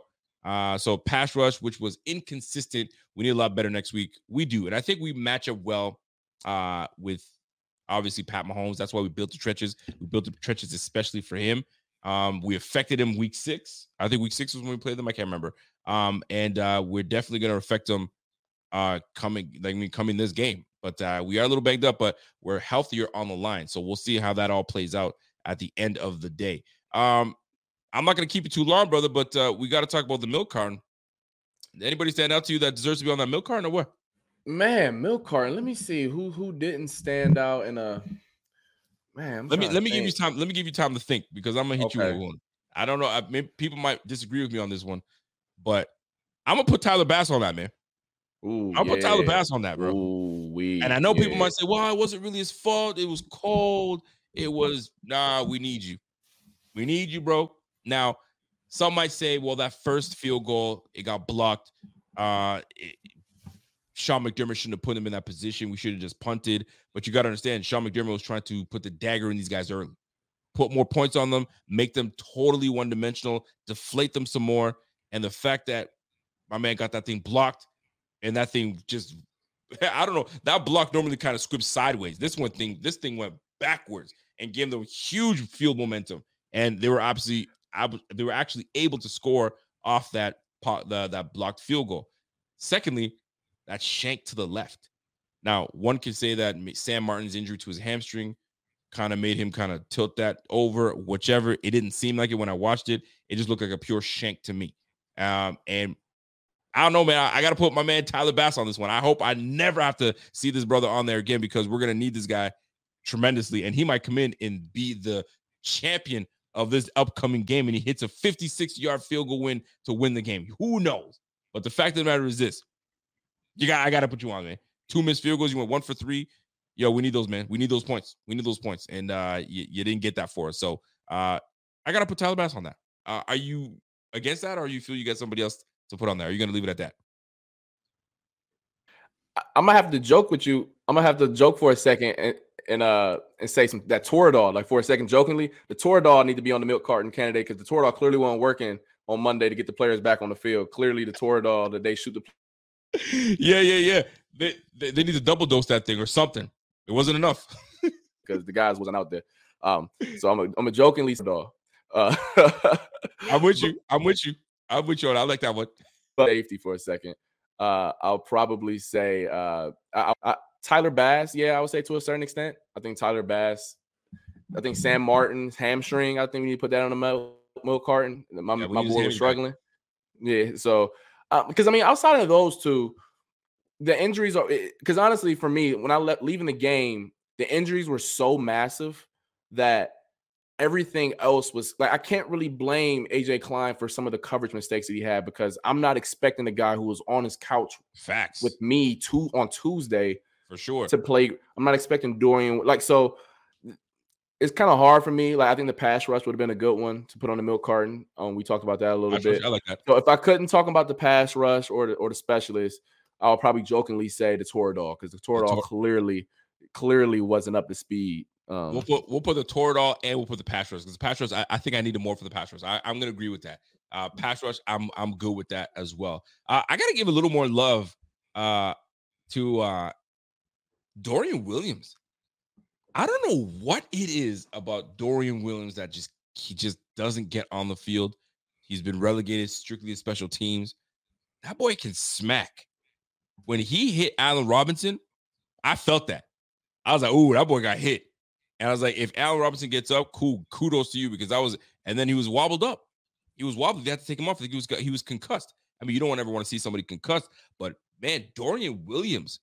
He ended up being the second leading tackle on the team behind AJ Klein. Two guys that are on the depth piece, like their bottom tier depth piece. So this goes to show you the development by Sean McDermott and the crew. This goes to show you that this team is coming along with some depth pieces. But geez, man, if we can get healthy, this will be a different ballgame, man. You're actually, hey, we're saying actually just play, man. Do you think that we'd be really good if we were all healthy? He says, yo, if the Bills team was healthy, they win this game. They're going to win against the Chiefs. So this matchup is going to be massive. This matchup is going to be massive. It's going to be a big one. Let's kind of talk about this Kansas City Chiefs game before I let you get out of here real quick. Kansas City, man, they're not as daunting as they once were. This year they've kind of come back down to earth slightly. Where's the edge for the Bills in this? You have 17. I think that's the biggest edge. Anytime that you have 100. Anytime you have that player of that caliber in this situation, always players over plays and clutch moments. We always say that. Coach always used to tell us that as well. Clutch, and obviously the playoffs is in the entire time is a clutch moment. So players over plays. When you have 17, that helps. I do think that the game will be won on which unit. I'm not going to give the Chiefs a cop-out here because they're the ones who built that receiving room. And the offensive line hasn't played great either. The interior's been good, but the outside, the two tackles haven't been.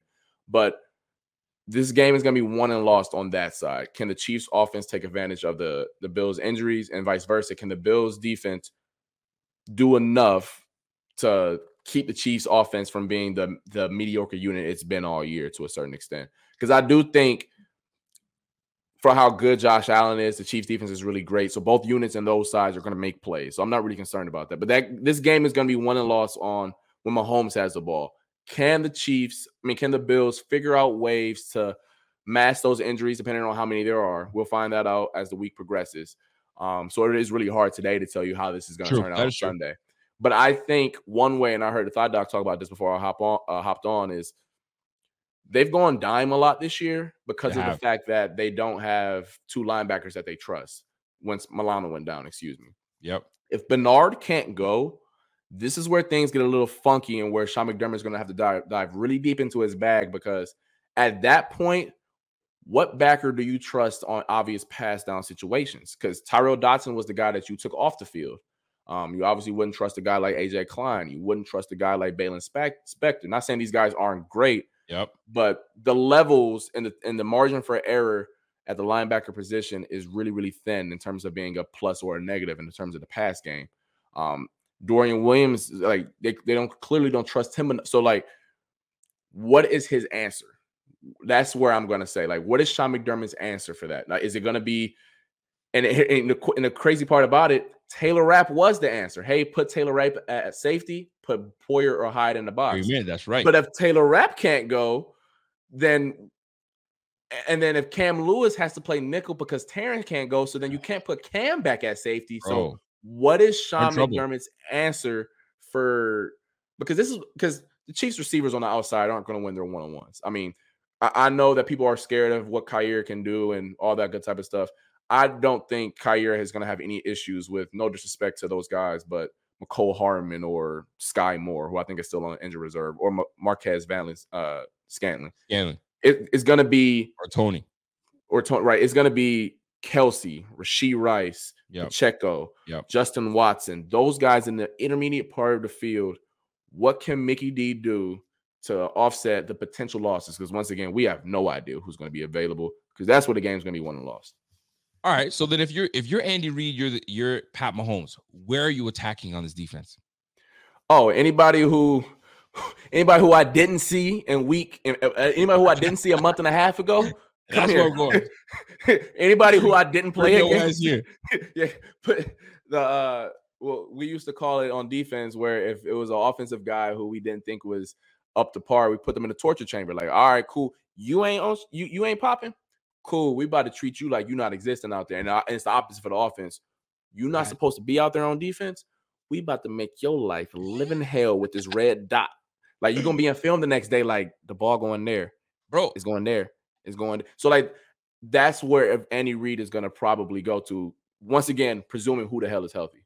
Oh man, see, this is the thing, Mayor. This is where when you get to this playoffs, and now it's like a fight within a fight, and obviously the players are doing it, but it's my mind versus your mind, right? And knowing that I'm injured, I got a whole lot of injured players. McDermott's got to be trying to figure out, what is Andy Reid going to try to attack? How am I going to try to attack his offense? He's going to depend heavily on his defensive front. Will he have enough time to blitz? Is Pat Mahomes too good? He's too good to just try to blitz his ass. He'll find it, but he's also too good. You can't just sit in zone because he'll pick it apart. So We're going to have to be so exotic, and this is where McDermott has to make his money. You want to make your money, McDermott? You got to take care of Pat Mahomes in the playoffs. You got to. And yes, you got injured players, and it really sucks. But ain't nobody gonna hold your hand and cry with you. It's over with. You're like you. And to a certain extent, is what happened last year in the Bengals playoff game. Obviously, they got their tails kicked through and through. But not having Daquan Jones in the middle last year hurt. Like, it really did hurt them last year. Massive. Like the Bengals, who aren't really a great running team, were able to move the ball up and down the field with Joe Mixon. So I mean, this time of year is always, and I know people don't want to hear this, is all about availability. But I'm not writing the Bills obituary by any point. I still think this Chiefs team is very flawed, and I do think that there are things that the Bills can take advantage of. Yep. Because even though that Dolphins defense, poor them, had no business being in the playoffs, because they literally had edge rushers who were watching the Christmas Day games with you and I. Like, that's how banged up they were. So like, kudos for them, the boys, even going out there.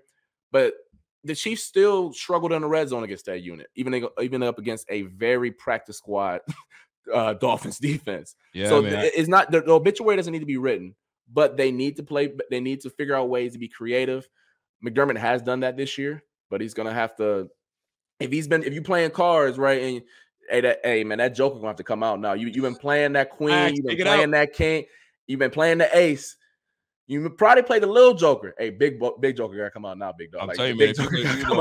If you playing Uno and you know that you can make my man's pick up 8. Drop that card now. Stop trying to save that, man. Pick up 8 right now. That's what he's got to make him do, man. You got to make Andy Reid pick up 8. So, and Andy's got to go, okay, I got to reschedule. So this is the one thing I do love about football is the coaches going back and forth, especially because they're familiar with one another. So this is where McDermott's got to say, you know what? You know what I mean, you were the mentor back in the day. I got to take over. I got to win this one, and I got to send y'all packing, because I cannot see Kansas City going back to the AFC Championship game. I don't want to see that shit happen. I'm so sick of Kansas City. So the Bills got to make sure they take care of business. So we're the ones saying, all right, who's next on on AFC Championship? But we got to take care of these Kansas City Chiefs, man. So this will be good, man. I'm actually interested in seeing how this plays out. Don't be surprised if I come calling your way Friday night show. I'm just saying, be available. You might get a phone call from your boy. But listen, ladies and gentlemen, my man Carl Jones in the building. He's gonna be doing some film work. I do have a question for you though. When you're doing film studies, I mean, film study is one thing, but like, you gotta be taught how to do film study. And I'm sure you were taught how. You can't just sit there and just watch. I love it when people say, "Yeah, I was watching the film." What film were you watching? You mean you're just watching the highlights again, right? You're watching the game all over again. I mean, there's gotta be specific ways that you gotta break stuff down. Watch this. Okay, what did he do here? Does it take you a while to kind of like one session of watching film? How long does it take you? So one session, offense and defense, probably takes me about 3 hours. But I do want to say this, and this is for everyone in the chat, everyone who's going to listen to this. I am a big believer in you can't be an expert at everything. And what I mean by that is when I played cornerback, and I was very gracious enough to be able to play cornerback, nickel, and safety at Syracuse, so I did learn a lot of the positions. Yep. But I promise you, I had zero idea what the hell the D tackle was doing. Like, I didn't know what the D tackle was doing. I couldn't tell you what the hell the guard was supposed to do on a fire zone blitz. I couldn't tell you. So when it comes to people who watch film, who study the game, who talk about the game, there's a reason why you have position coaches. There's a reason why you have coordinators, because you can't know every damn thing. So, like, when you ask me how do I watch film, I quite frankly watch from the back to the front. I'm watching things. I can tell certain coverages and how maybe certain run fits are supposed to look, because I know as a corner, this is where I'm supposed to be. So I'm pretty sure the DN is supposed to be there type of vibe. So gotcha. Once again, you really don't hear me ever critique the front six too often, because I didn't play that, don't know all their responsibilities. You don't really hear me critique the offensive line too much. Not on a, like, you can critique players, but like in terms of an assignment basis type of vibe. You're not going to ever hear me say he should have did this on this play, because I don't know. Yeah, you can't be an expert on everything type of vibe. I can tell you when someone's not playing good. Like, bro, if you're a right guard and dude run right past you, well, I don't need to be a film guru to know that. So we saw that. Right, we saw it. So, like, that's how I'm watching film. I'm watching, like, all right, cool. Like, the Kaiir thing, I know down and distance.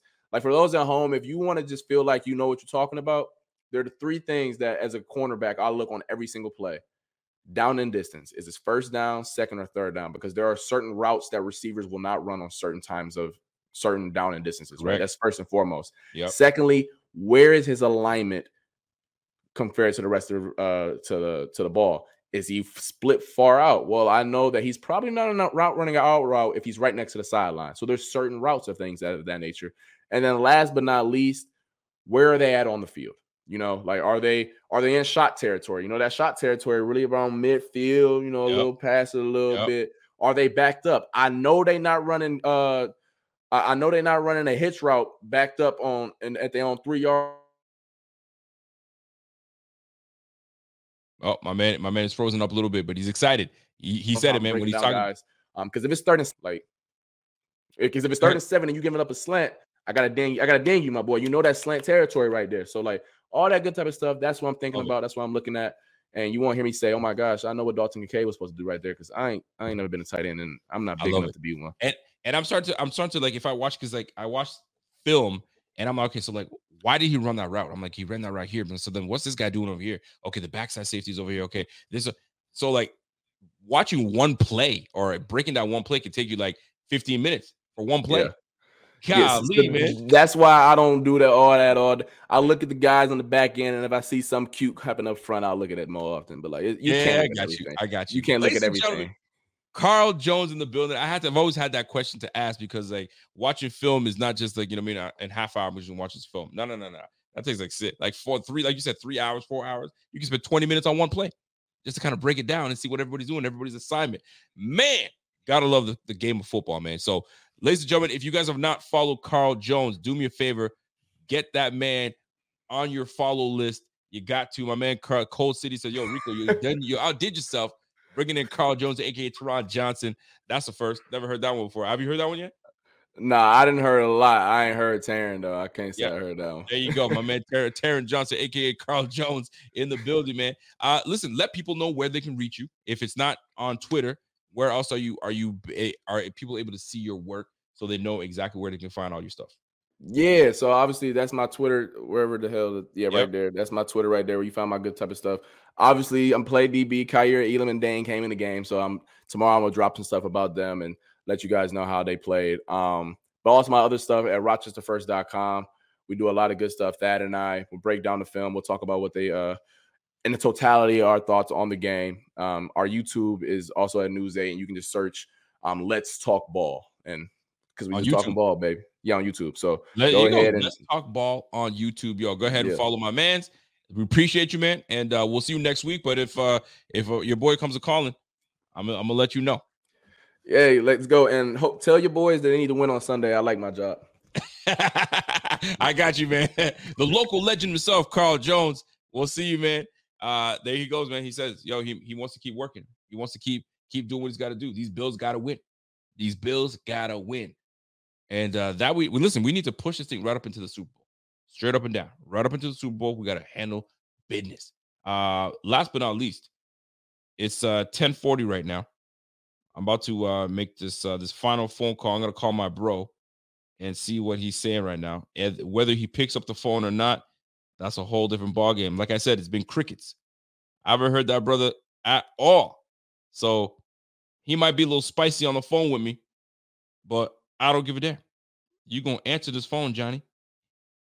His name is Wendell, but I call him Johnny. Childhood name. But we're about to find out if he picks up the phone. He's going to be attitudish. I know he will. What do you want? If he answers, he's probably with his daughter. Yo. Oh, what's up, Johnny? Lovely, man. Hold on. Are you busy right now? Let's go, sir. Do you have like 5 minutes? I just want 5 minutes of your time. Nah, but you shut your mouth. Right now, you're probably doing your podcast, and you call me to fucking troll or to talk nonsense. So I'm a madman. Wait! Don't hang up the phone. You didn't call me at all to talk about the game. That's why I was checking to see what was going on. What did they talk about? Well, the Dallas Cowboys. I wanted to know what time they were playing next week. This is tough, man. What time are they playing next week? How about you call me? When do you guys play next? We play Sunday. Yeah, okay. So how about you call me Monday or Tuesday? Eh? What are we going to talk about? Hold on. You played a bum ass team, Pittsburgh, that barely made it to the playoffs because Jaguars may play bad. Now you call to brag? Get the hell out of here, man. I actually didn't call to brag. I just typical Bill fan. Wait. I didn't actually call to brag. I actually called to see how you were doing. No. What am I doing? Unlike you, I know my team is freaking weak sauce. You know what I'm saying? Oh, they're weak sauce now. No, you, buddy. Well, anyway, they're weak sauce. I've been know they were weak sauce. They lost to you. So I've been know they were weak sauce. But I've been know they were weak sauce. So it didn't hit me hard, buddy, because I was expecting it. Who did Dallas play? I was hoping for the best, and then Dallas played a bunch of young guns. That's who they played. Oh, they're young guns. They're not young punks, and they're scrubs. They're not scrubs. They have a bunch of good receivers. Who did you play? We played Deontay Johnson. You played a seventh freaking seed team. What did you play? Hold on. No, hold on. Not all seventh place teams are equal. You know that. No, hold up. You know that as a football guy. Okay. But what you do, you pick and choose, right? Oh, I pick and choose. You pick and choose. No, shut your mouth. I'm talking. Okay. You pick and choose when it benefits you, then you come. Like, just like you talk shit about your team. Just what's his name? Shakir sucks. He's a scrub. What? No, that come from your mouth. When I was trying to big him up, I was telling you have good receivers. You were talking shit, right? So but now you come in to talk shit. Shut the hell up, man. Okay. I know what my team is about. They're garbage. I had told you before.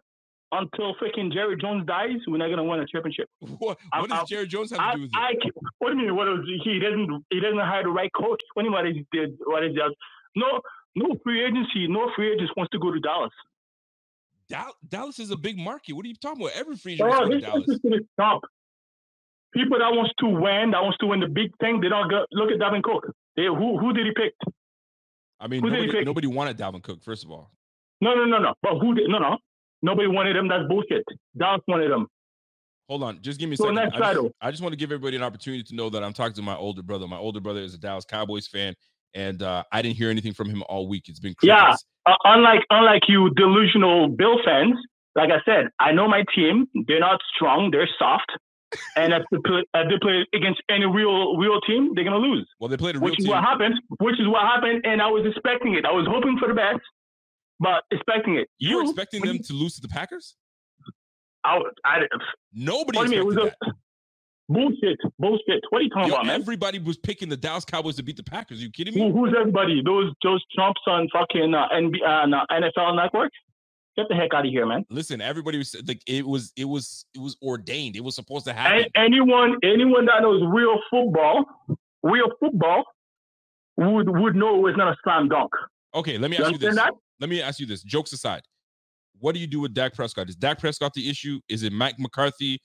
What do you do with your team? Quinn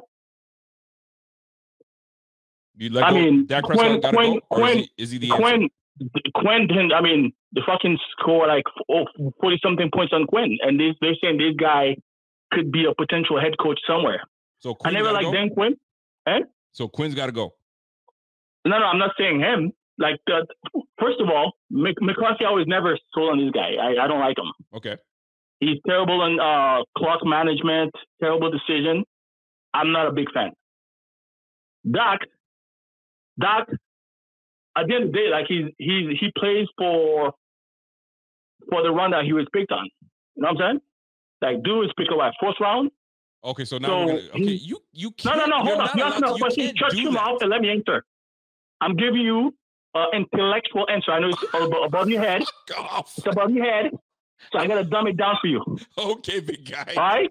Dak is a fourth rounder. Okay. So he's rich as stealing. But if these guys wants to win the big one, I don't think they can win with Dak. That's real talk. You don't think they can win with Dak? No. The guy had 4,000 yards passing. He was okay. He was in the running for MVP. Okay. CD Lamb. Okay. You got Jake Ferguson. You have one of the best O-lines in the game.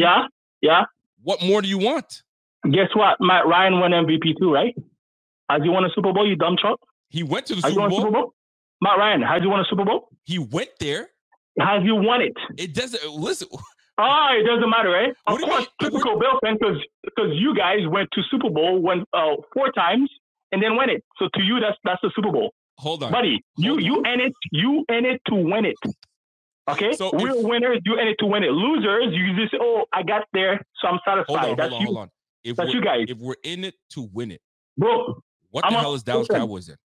I'm an ex-champ. Okay, so I'm talking about real talk, so winner talk. You don't know about. You want to go back to the. You want to go. No, no. I'm talking about. This is winner. The winner circle. You understand that? Winner circle. You guys have been 12 years. Hold on. It doesn't matter. Winner circle. So hold on. So we haven't won it over 20 years, but guess what? If you go to a stadium, you're gonna see Super Bowl champ. Can you call yourself that? Listen. Can you call yourself that? Ain't nobody talk right now. Can you call yourself a Super Bowl champ? You're hurt right now. You're hurt. Can you? Can you call yourself? I can hear. Can you call yourself? No. Ask a simple question. Can you call yourself a Super Bowl champ? Yes or no? Of course not. Exactly. Not right now, not ever. Are you telling me that you're calling yourself a Super Bowl champ? You got me freaking. You're a Super Bowl champ. I woke up my baby girl, man. Are you still holding on to that? Doesn't, buddy. If you once a champ, you're always a champ. Shut the fuck up. Something you don't know about, man. Once a champ, you're always gonna be a champ. All right, right. Let me ask you this. Bills Chiefs. Who wins the game? Chiefs. Is it a blowout? It'll be a close game. So how about you call me after that? Hold on. Why do you think the Chiefs are why do you pick the Chiefs so quickly? Why do I pick the Chiefs so quickly? Yeah. Because you played against a bunch of bums. When you played against the Chiefs, the ref saved your ass. The Chiefs, they're not even that strong of a team, but I think they have enough to still beat your ass.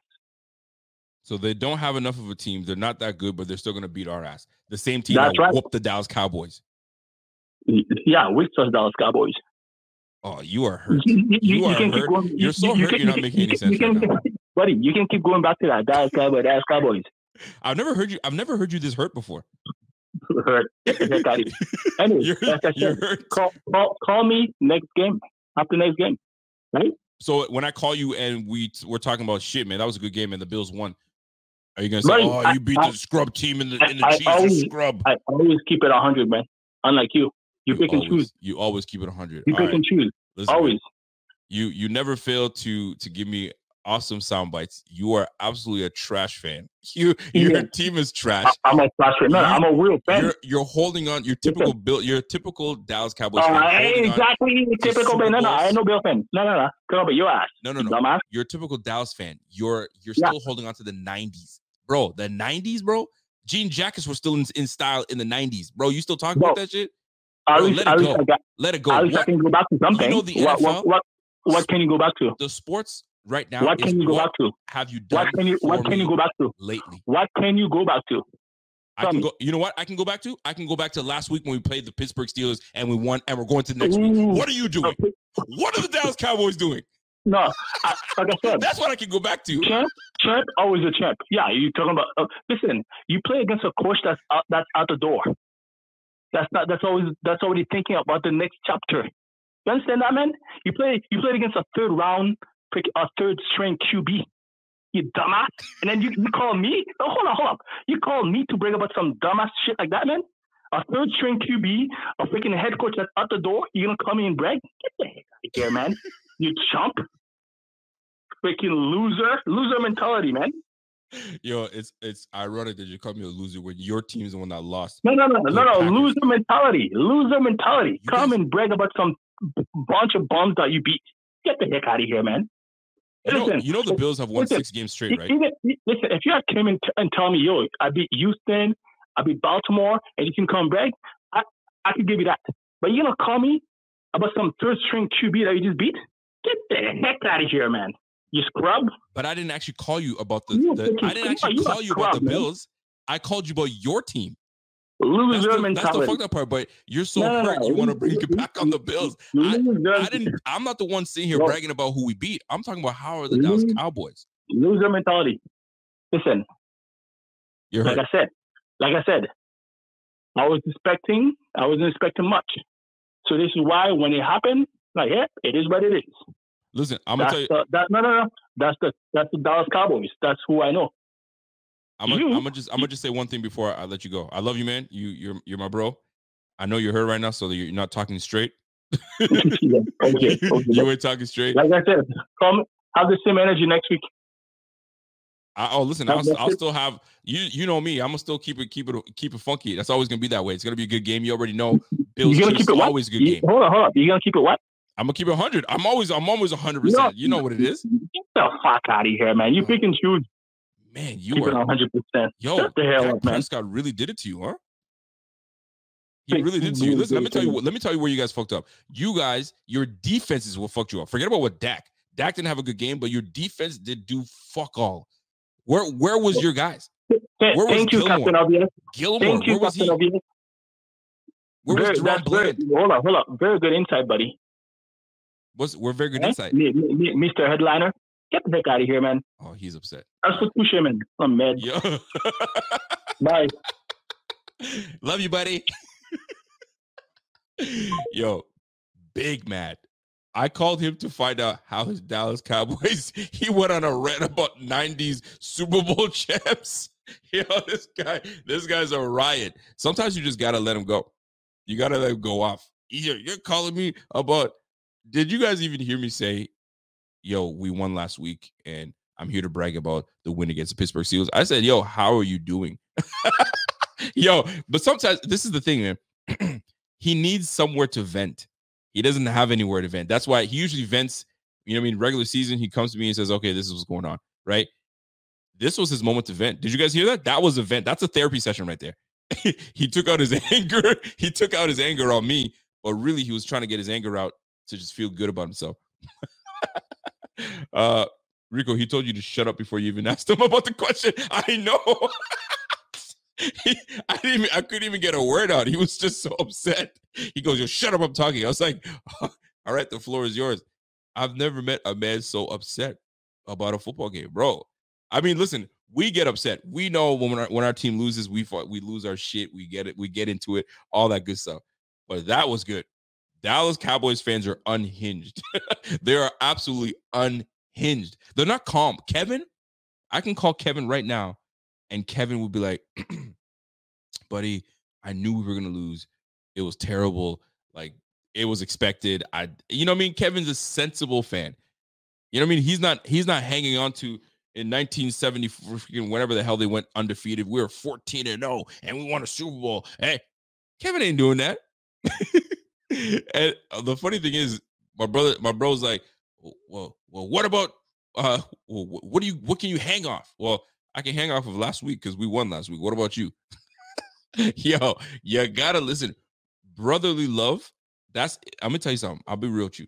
That's when we get into sports conversation, unless we align with one another, it's like calm. The minute we disagree, the octaves go way high and we just keep going. And obviously for content purposes, I'm laughing my ass off. But when we get into heated conversations, bro, it gets crazy. You guys will just have to be there. Like, I always tell this guy, yo, you should just come on here and show your face. And actually, let's go back and forth. But he doesn't. He never wants to do it. He never wants to do it. But Dallas Cowboys fans, bro, if every one of y'all are like this, fam, get it together. He's hurt. That's what pain feels like, folks. When people are grieving, that's what it feels like. And I think I caught him out of the shower because he's probably sobbing in the shower. So he's like, yo, what do you want, man? I just got out of the shower. I was like, wait, I just want to talk about your game. That's when he went off. Walter, you're right. I couldn't even get my words out. He was already telling me, shut up, and he just wanted to lay into me. Well, what you laying into me for? My team won. Your team won against a coach that's out the door, third tree, this, that, the third. I was like, golly, he's upset. Anyway, folks, that's my time. I hope you guys appreciate this show. I had to call in and allow my brother to vent and use this, 5 minutes? He went off for 5-10 minutes of a therapy session. It is what it is, man. Dallas fans are feeling it. I'm sure Eagles fans are feeling it the same. I have a couple Eagles fans that I should call, but we'll leave that for another day. But the Bills are up. The Bills got the Kansas City Chiefs this coming Sunday. We're going to get back at it again on Friday. If you guys have not subscribed, subscribe to the channel. I want to give a big thank you to everybody. 20,000 subscribers on the YouTube channel. Appreciate it. Big love to y'all. That's been showing up and showing love and continuously coming in and hanging out with us. So 27,000 subscribers is not a joke. We started this thing in 2017, right before 2018, October of 2017. So we've been at it for what, 4 years now? 4 years. My math is all terrible. 4 years, give or take. So let's keep it rocking. Let's keep it cracking, and let's keep this thing moving. So much love goes to each and every one of you guys for always tuning in. Smash that like, and it's time for me to go. But until next time, folks. It's your boy Rico. It's the Buffalo Fanatics. Much love to y'all, man. And I got to get my blackouts to work. So smash that like before you get out of here. Subscribe to the channel. And we'll catch you guys on the flip side. It's your boy Rico. It's the Rico Report. Catch you on the flip side. Peace.